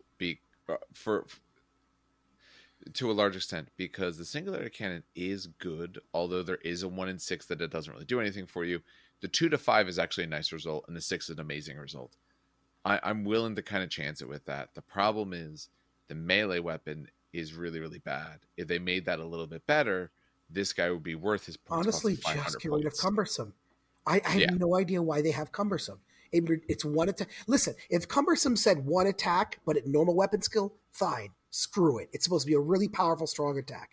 I can understand. But why also make it weapon skill one? Yeah. Because suffer. By the way, another correction for this one. The Atropos has catastrophic destruction, not catastrophic explosion. Catastrophic destruction says when you explode, you do it at AP 1. Oh, apologies. Which is better than AP 2. It makes sense if Singularity Cannon goes off. You get a little localized black hole for a second. It's kind of great. Yeah.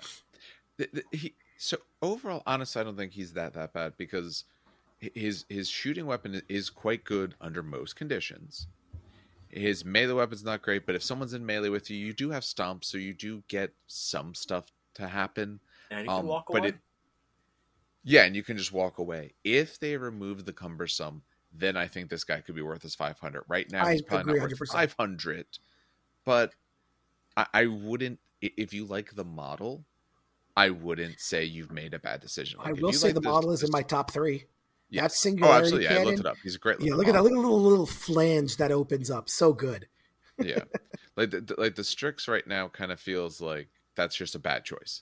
This guy feels like if you really like him, you could make it work. You're going to be, handicap yourself a little bit, but that's okay. You can play for fun. Although whereas some of the other ones, you were handicapped in quite a bit. If you do roll that 6, yikes! Do whatever the hell you just hit. Yes. No, very true. But let's face it, there's also, in the game, you're going to roll a 1 sooner or later, and this guy's going to spend a turn doing nothing. And you're going to remember that game with him when you rolled 3 ones in a row out of all the games you ever played, and that's the part that's going to stick in your mind. But... All right. That this gives guy, us the goofiest looking left. Yep. So this is the Acastus Knight Asterius. He's also the goofiest looking one in my opinion, but I do love him. I do love his goofy looking arms. I hate the arms so much. So the this is basically, so I think the same stat line as a Porphyrion, but just in case, move 12, weapon and skill, ballistic skill 4, strength 10, 14, 13, 12 for front, side, and rear. Initiative 3, 3 attacks, hull points 9. We're looking at catastrophic explosion. It will not die 6 up and night vision, so very normal. It's weapons, which is what we care about. It's got 2 twin-linked heavy conversion beam cannons.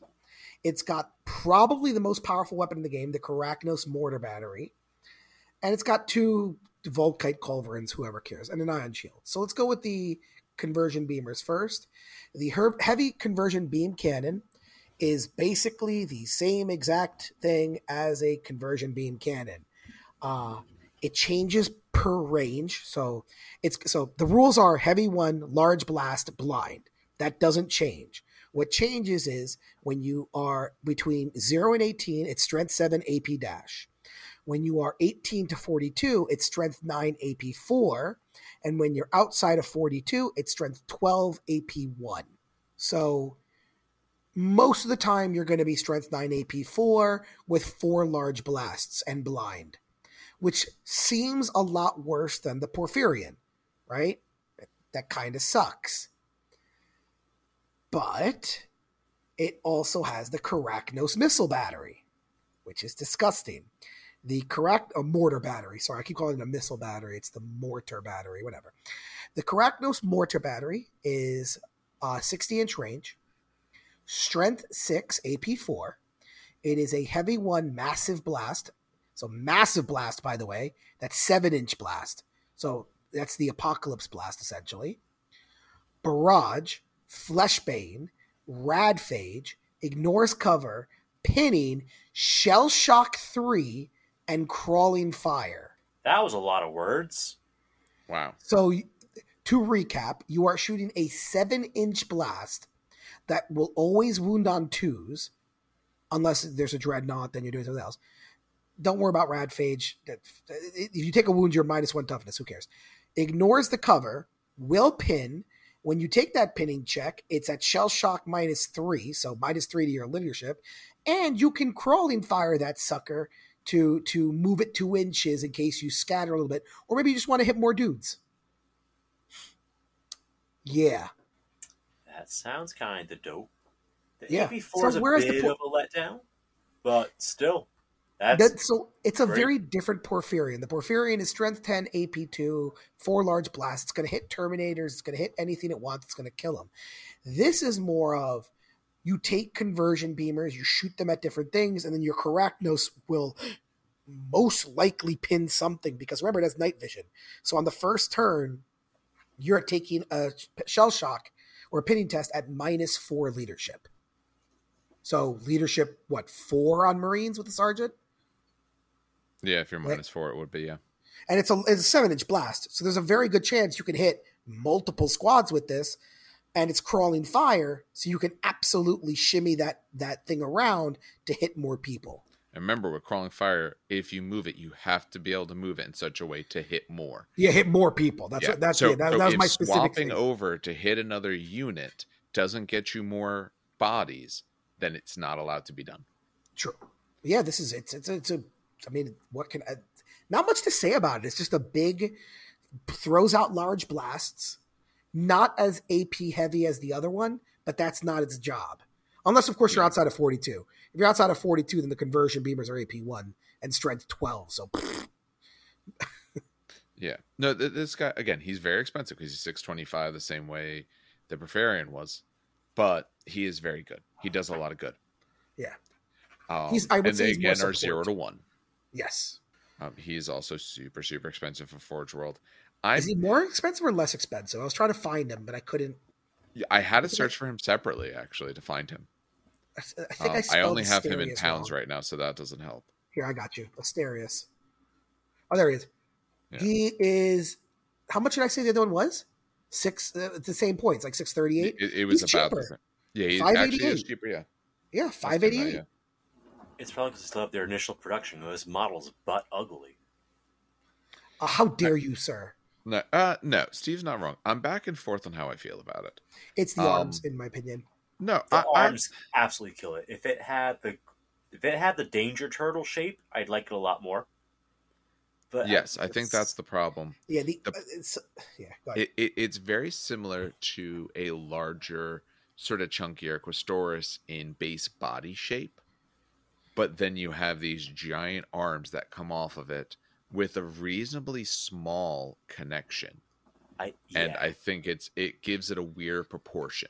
I think had it just gone be the Porphyrion, take up so much volume, and they have an itty bitty arm connection. And compared to everything else in the Knight lineup, it looks out of place. If it did the same Porphyrion connection where the arms were more high up, like direct connection to the body, it would look a lot better, in my opinion. Oh hell yeah! But still a cool looking model. Still on the tabletop, intimidating as hell. And conversion beamers look awesome. I think that's the last night. That's the last. That is the last night overall. Yeah. So if you are running as an army this way, then you have a decent amount of choices, but not huge. Remember, you had to take a bunch of armigers to be able to run any of this. So you wouldn't necessarily need tons and tons of big knights because you're filling up some points with armigers as well. You could get by with, the stuff you have from normal 40K and use that, or if you happen to have one Forge World Knight that you really like. So there's good options. Now, the other big difference is these pilots, right? Yes, the household ranks. Okay, where are these guys? Apologies. We'll begin on page 88. And these can be purchased or selected as part of a Quistorus household detachment. So again, main detachment. And you may select one upgrade from those listed below for each Lord of War choice. So any Lord of War choice selected may select one upgrade from below. And some of them are limited. That's basically, so some are 0-1, some are 0-2, so on and so forth. But they add points, but they also add things, essentially. Go one by one, each guy. That's what I'm thinking. Yeah. How many of these things do we have? Not many. I think it's only 8. Only 8, says Dan. 9. Not many of them are very complicated. Okay. Literally, some of them are just plus. Yeah, the beginning ones are a little bit more, but not by much. Okay. Yeah. So we'll do that. So for anyone following along the show notes, for timestamps, I'm just going to put down the fact that we're talking through these ranks, essentially the pilots. I'm not going to break it down more than that. But if there's anyone in particular, I mean, no, because they won't be quite long enough. But you'll know at least when we're talking about these. Exactly. So I'll start it off so you can do it. So Seneschals are plus 80 points on top of whatever knight you put him in, Lord of War. Seneschals are also 0-1 choice. You only get one of these. And again, just to kind of cement it, only a single unit in the Quistorus household detachment may be upgraded at the Seneschal rank. And an Acastus Knight, Porphyrion, or Acastus Knight Asterius may not be given this upgrade. So you actually cannot give it to the Porphyrion or the Asterius. So a model with this upgrade gains the character unit subtype and increases its weapon skill and ballistic skill characteristics by +1. In addition, if the Quistorus household detachment is a primary detachment of the army, then this model is basically chosen as the army's warlord. If selected as the army's warlord, you gain the following warlord trait, which basically states that any friendly model with the vehicle unit type and the knight subtype within 8 inches may make a reaction as per the standard rules, ignoring the usual restrictions for Knights and Titans. In addition, you may make an additional reaction in the shooting phase. So this essentially... required. You need to take him. Yeah, you get +1 ballistic skill, +1 weapon skill. I'm going to talk about a problem with this in a second. It takes 5 seconds. But you get +1 weapon skill, +1 ballistic skill. And you get the warlord trait of anyone within 8 inches that's a knight gets to react. And you get 2 shooting phase reactions. Take him. What's your problem with this? He becomes a character. Okay. Currently, in this current edition of 30K, how challenges work, if you charge him and you have a character, I can only kill that character. Well, Dan, I have some good news for you. On the next page, there's a little box out about knights and the character unit subtype. Oh, really? Oh, yes. Beautiful. I'll cover that real fast since this seems to be a major point of pain for you. Oh, good. Unless otherwise specified, a model with the knight unit subtype and the character unit subtype may not issue or accept challenges. Oh, thank God. Except when the enemy unit includes at least one model with the knight, titan, or monster subtype, or the Primarch unit type. Okay, that makes sense. And in those circumstances, challenge must be accepted by a model with the knight, titan, blah, blah, blah, blah, blah, blah, blah. While engaged, they may not leave combat or the challenge and may not make any stomp attacks. So still restrictive, but not as restrictive as I thought. And not nearly as restrictive. So, yeah, exactly. Yeah, you're going to gain some honor duels. You're going to have, Sanguinius 1v1ing this guy. No, but 80 points, +1 ballistic skill, +1 weapon skill. I put him on a Lancer. What I mean? Like, weapon skill, honestly, 5 Lancer. Though, okay, that's nice. Honestly, to me, the biggest thing is the fact that now you can do normal reactions. Yeah.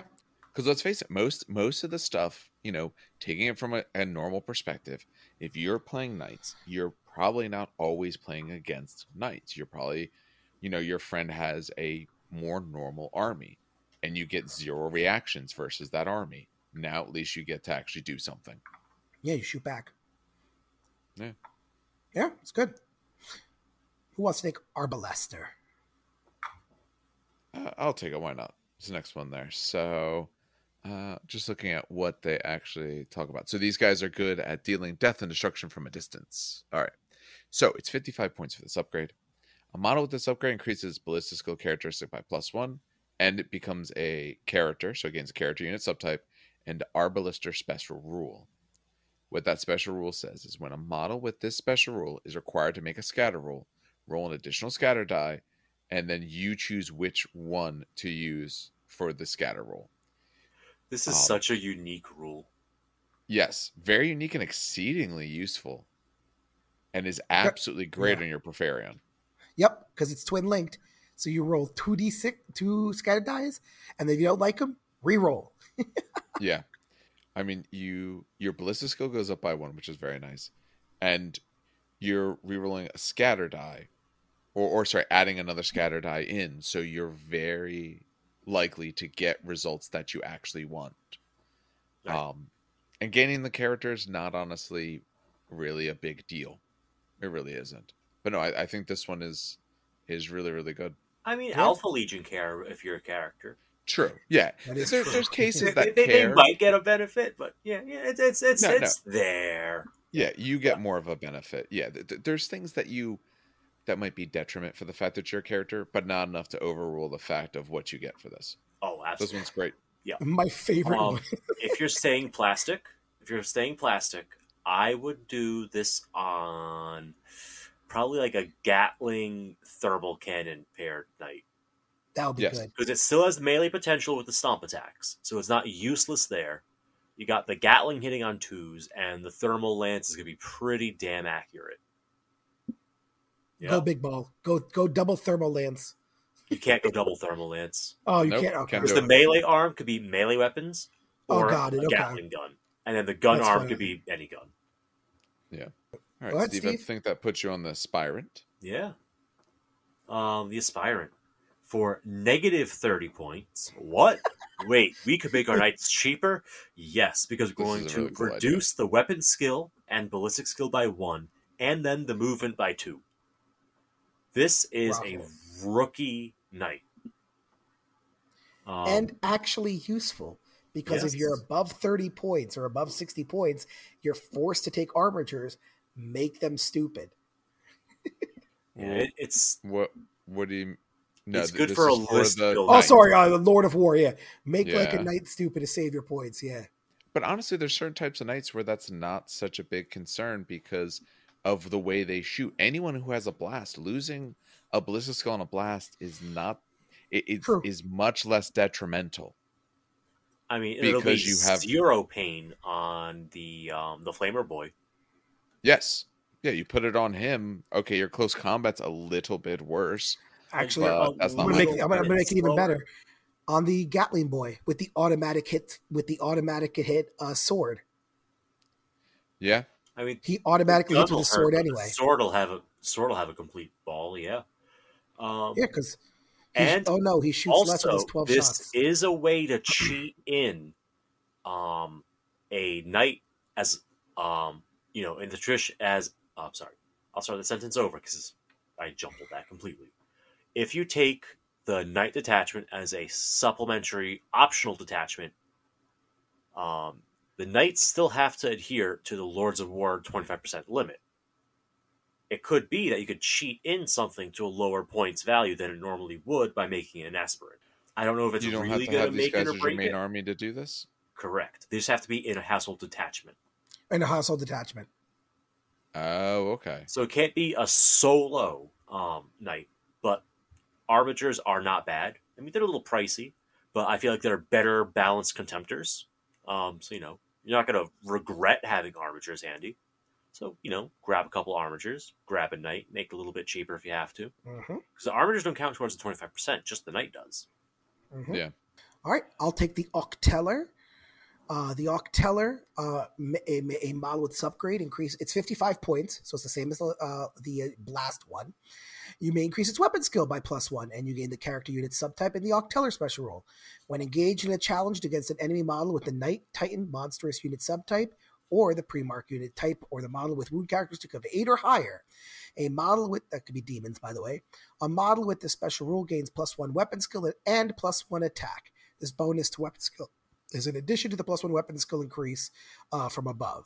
This one's more meta-dependent, unless the other person is taking knights or monsters or primarchs. If your community is like, yeah, man, I bring Lionel Johnson to every game, like, yeah, now your weapon skill bring one of these 6. And be like, okay, let's go. Johnson will still have a better weapon skill, I think. Exactly. But still, your weapon skill 6, which is not bad, and you get an additional attack. But again, very meta dependent. Still cool that it's there. It's neat. Oh, yeah. All right. That moves us on to Dolorous. Dolorous, I guess, maybe? No, I have no idea. I'll go Dolorous. I like that better. 35 points. If you have this, your weapon skill goes up by 1. You gain the character subtype, and you get the Dolorous special rule. So similar to the other one, but you get a different special rule. A model with this special rule may attempt to make a sweeping advance. So it's 20 points. Yeah, it's 20 points cheaper, and I like it more because it's going to apply a lot more often. Yes. And being able to sweep is really good, because if they're a big unit, you know, you might not kill them all. You really may not, because remember, in general, you might not be overwatching. So they get in, they get to do some damage to you. There's a reasonable chance they might lose, because if you lose the combat, you've probably been destroyed, because you don't have tons and tons of hull points if they were able to do that much.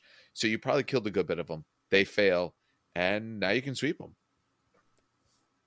I think this one's actually really good if melee is sort of the build that you want. Yep. All right. That puts it to Steve. Steve, yep. Yep. So next up we have Implacable. For 65 points, you increase your hull points by 1. Gain the character subtype and the Implacable Special Rule, which states that no attack targeting a mob with this rule may inflict more than a single hull point of damage, including those attacks for the Exoshock Special Rule. Yep. This one's good, too. Yeah, they're all good. They're all pretty damn good. There's ones I like a lot more than others, but this one is exceedingly good, because the extra hull point is very important. 65 points for an extra hull point is cheaper than the current rate you would be paying, in most cases, or very close to it.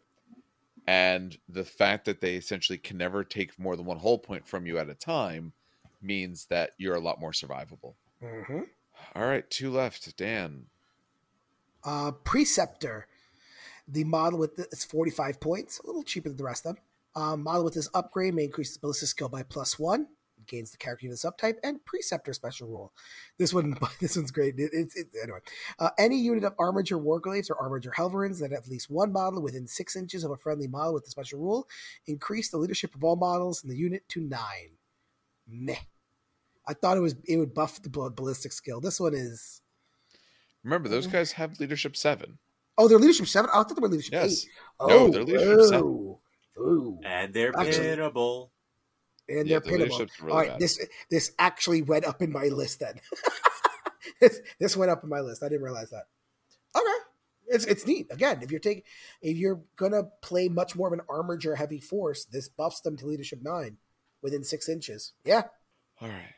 That gives us one last thing left. Ulan's, which is 30 points. A model with this upgrade increases movement characteristics by 4. And gains the character unit subtype, and gains scout and outflank. And a Cerastus Knight Barbarian cannot be given this upgrade, thankfully. So remember that Lancer you were talking about, how it could first turn charge?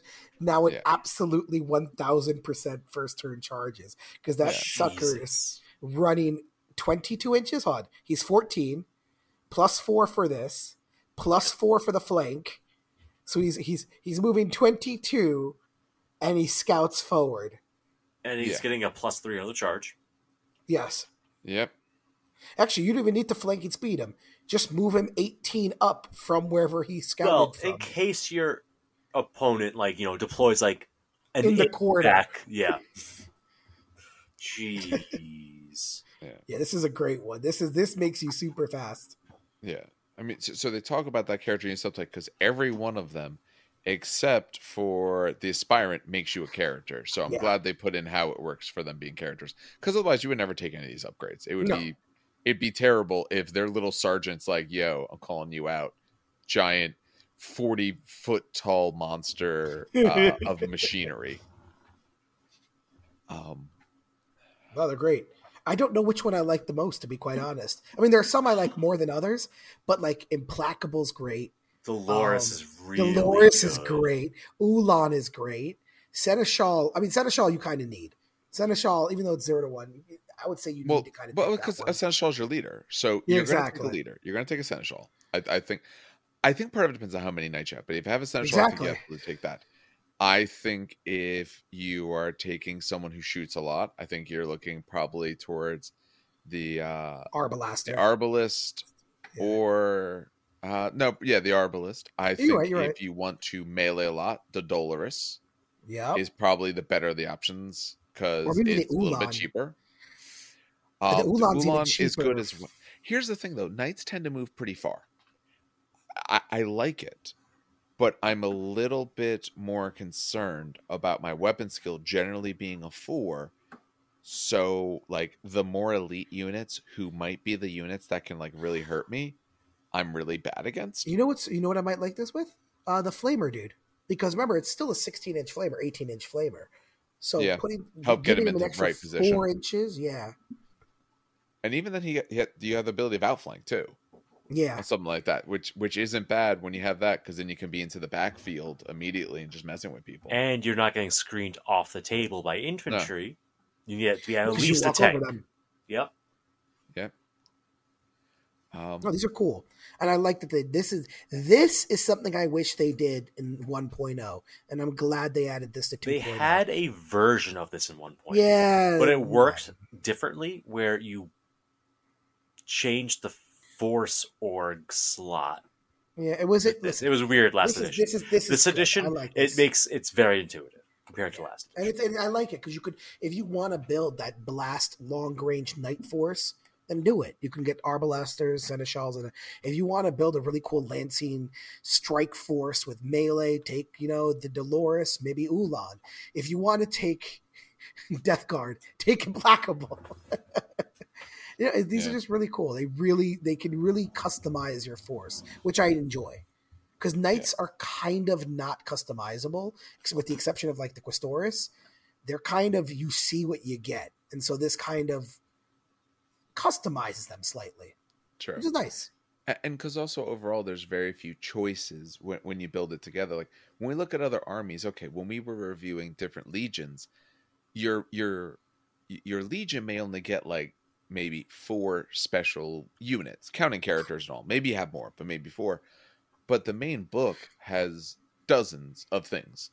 Yeah, this entire list had what we talked about, 2, 4, 6, 8, 9 knights and 2 types of armigers. You had a total of 11 things. And let's face it, off of points, you're not taking a whole bunch of your stuff or points or / money. And let's face it, that's the other downside. Basically either a 400 point block or a 200 point block with a little bit of wiggle in that. Yeah. This is a couple of things at 600 point blocks. Yeah. Yeah. I like this a lot, and I like the fact, and I know some people were complaining about it, but honestly, fuck them. I know some people were complaining about, like, oh, I'm forced to take armigers now, this sucks. You know what? It's better. It's better gameplay. Because if you took an entire armor-valued force, that sucks. Especially if your opponent does not have armor penetration. Even though they should, if they didn't have armor pen, it sucks. Well, here's the thing, right? Against a tank army, grenades are viable because you're hitting rear armor. Against knights, it's not viable because you're hitting the front armor.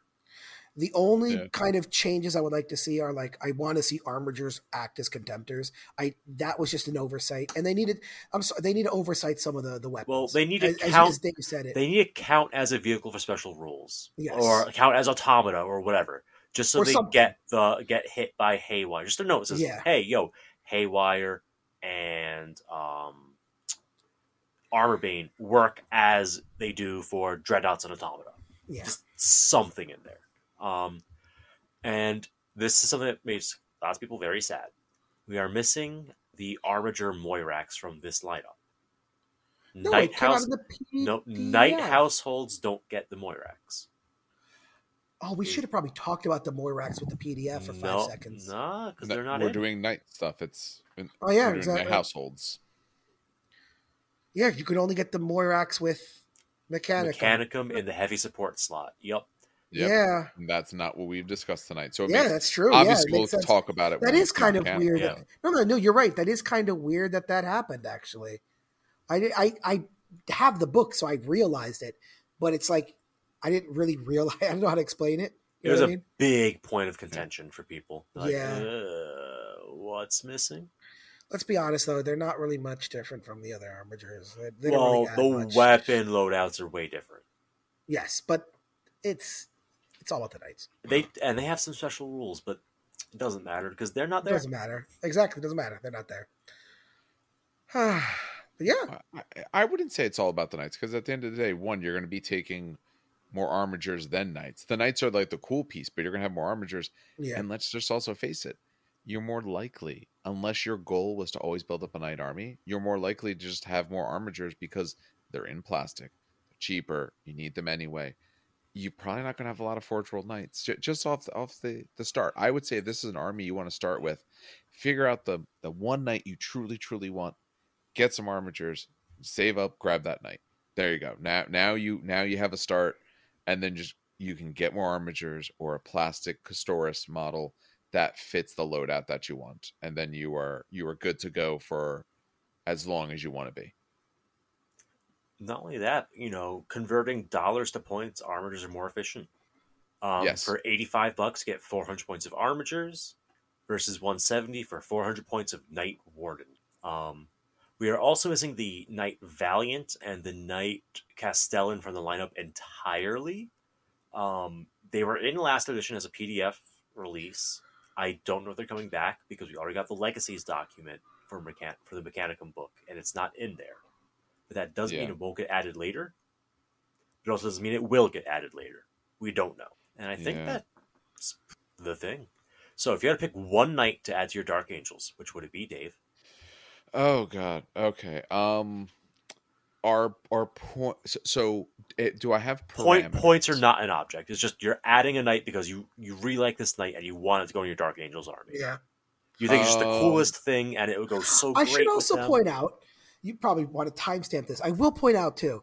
Oh, no, I'm not going to. There are many other places. Not other places. If you're buying a knight and you really want to do like a Dark Angel knight, or you want to do because I want to shout these guys out because I do use them.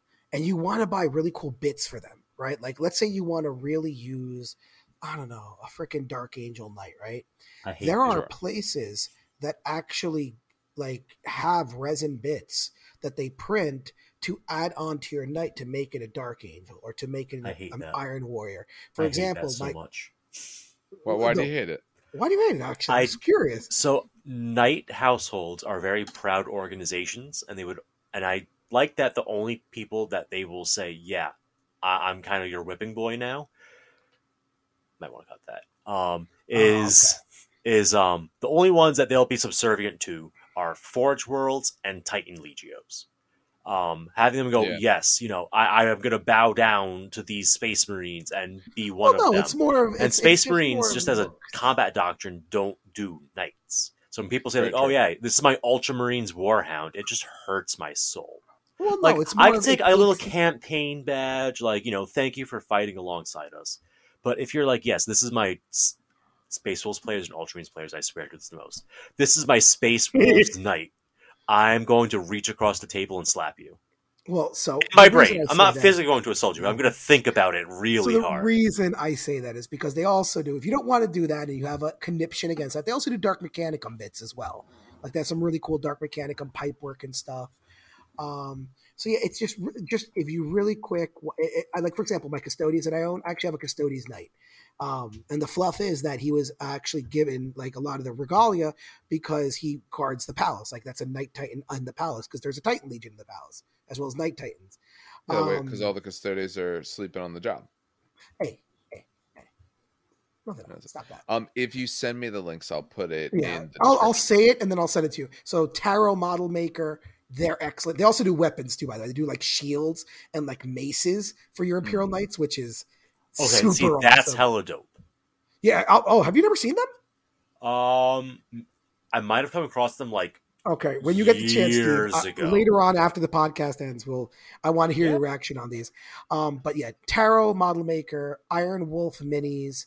Honestly, if you just type Knight Titan bits on Google, you'll get many of the major ones.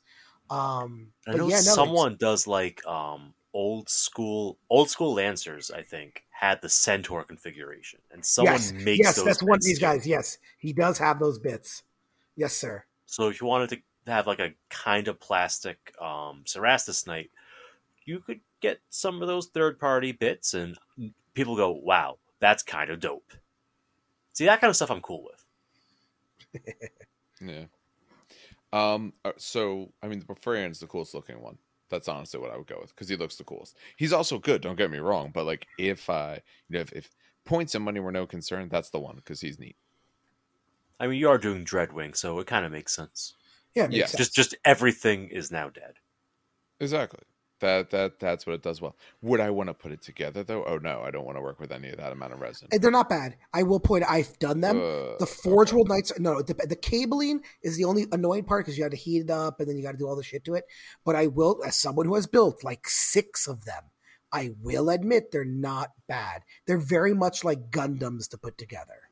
It's probably easier than the plastic ones because like the upper leg is a piece plus an armor panel. Not like, left half, right half, and then the armor panel they couldn't get to come out at the right angle they wanted, so they split it into 2 pieces for the bolt injection. Like, no. With the resin cast and the ability to undercut, it's going to be big chunky pieces, which... The piston is the worst. That's what it is. The pistons are the biggest pain in the ass. But other than that, that's my... I just wanted to point that out because there are some... I use these guys, so I wanted to shout them out because, I've shopped from them and they work. You know what I mean? Yeah. All right, Dan, which one would you add to... Well, you have Mechanicum Army, so I guess more Mechanicum. Well, I have 2 Questors. So, but if I had to buy another one... I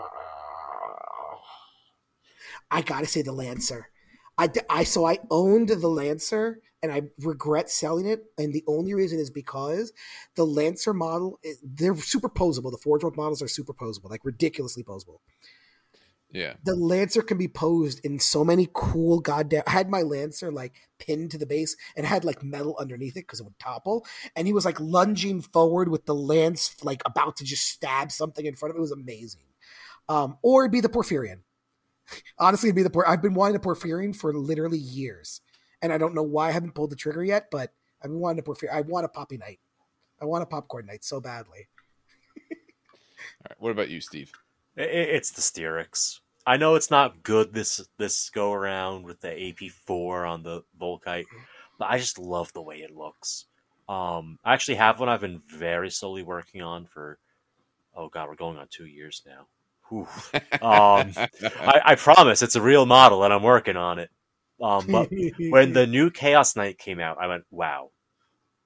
I like those reverse jointed legs they got going, right? Like the Armigers have. It's got a little extra joint in there, right?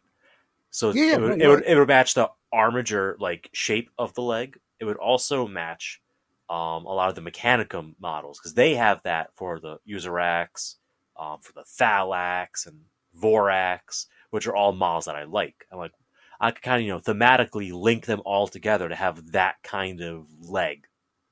So eventually, I'm gonna buy an entire Chaos Knight just for the legs, because I cannot find anyone selling just the legs. And if someone's like, I want a knight, like, if you want, I'll give you the loyalist legs. If you give me the trader legs, they're like, why? Like, I'll give you $20 extra. Don't ask questions. Why? Because I like them. Like, nah, I'll just keep mine. And I'm like, you suck. Ah. So, Dan, if you want another knight and you want your little spiky, let me know. I'll trade legs. No, I actually do love the chaos legs. See, that's the problem. They're so cool. I just need the legs. So, fun fact, when I bought the Questores Knight, I actually exacto knifed all the pipework and redesigned them to be chicken legs. Now, then the Chaos Knight came out, and I was like, fuck you, GW. But, I actually redesigned all of them to do that. Yeah, it's really cool. I know there's a conversion kit you get to add that joint to the middle, but that involves cutting things apart and gluing and pinning them together. By the way, and with... all the resin pieces, I don't want to deal with the weight of it on those kinds of joints. I want the continuous plastic that, the Chaos Leg is. And the armor panels, I checked, are perfectly compatible. I just need the base. Yeah. And Steve, I tagged you in the thing I posted on the Discord. That's what you were talking about, by the way. Yep, those are the ones. Those are the pony legs. All right. Well, I think that will do it for us tonight. Going through how to run an entire knight army. And that'll do it for us tonight. So, as I said, this episode was actually recorded several weeks back. Actually, at this point, maybe a month or so back. But just due to working with the software this was about our second recording with different software. We had some various issues. So it took a lot more cleaning up for this one. Actually, before releasing this, I just went through and hobbied where I listened to the entire episode again to make sure that there was no other weird hiccups, and I didn't catch anything beyond the ones that I edited out already. So we do want to thank everyone who does listen, whether you listen to us on a podcatcher that you have, or if you listen to us off of YouTube. Remember, we do put all these episodes up there as well as some additional content as we can. So a few bookkeeping notes. One, at this point we have went through the different legions and all, and it is very clear to us, obviously, that we made some mistakes as we went through those. At some point I would like to make a list and maybe a short episode kind of discussing some of the more egregious ones, but we are, endeavoring in the future to try and be more accurate, more careful with things. Part of it be by going over things multiple times ourselves first to make sure we have a good, clear understanding, and just being a little bit more careful with the rules, as well as I'm going to try to review things after the fact just to see if I catch anything as sort of a last-minute change. We still think it's still all very good and valid, but there's obviously some changes that have occurred, either because of a mistake we might have made, or honestly also as FAQs and all of that start coming out. I know after we recorded one thing, GW FAQ'd it like a few days later to change to be really what it should have always been. So I think over some amount of time, we're going to have to actually go back and talk about things that were also change related to, say, FAQs or other rulings, especially as we talk here about knights. They haven't done any yet, but yeah, I think there should be some big changes as you heard us talk about here. But overall, we should have another release this week as well. We had just went through the Sisters of Silence for the Imperial book, so my hope is to have that out for everyone by Friday. So that'll be 14th, 15th, that sort of time frame, if not by Friday around there. Friday's the 13th, so hopefully 13th, 14th sort of time frame. Beyond that, we're going to see exactly what we get up to. We don't have definitive plans for this moment. We're kind of just seeing what suits our fancy and what we actually want to talk about. So we're trying to go off of levels of excitement for the moment. All right. Well, I said, as always, we do thank everyone who does listen, likes, subscribes, shares, reviews, all that sort of stuff. Everything that everyone always begs you to do. We do the same because it all really does help us. Like I said, we do have the Facebook page where we do post all this information up as well. All right. Well, on behalf of everyone here at the show, have some good hobbying and some great gaming.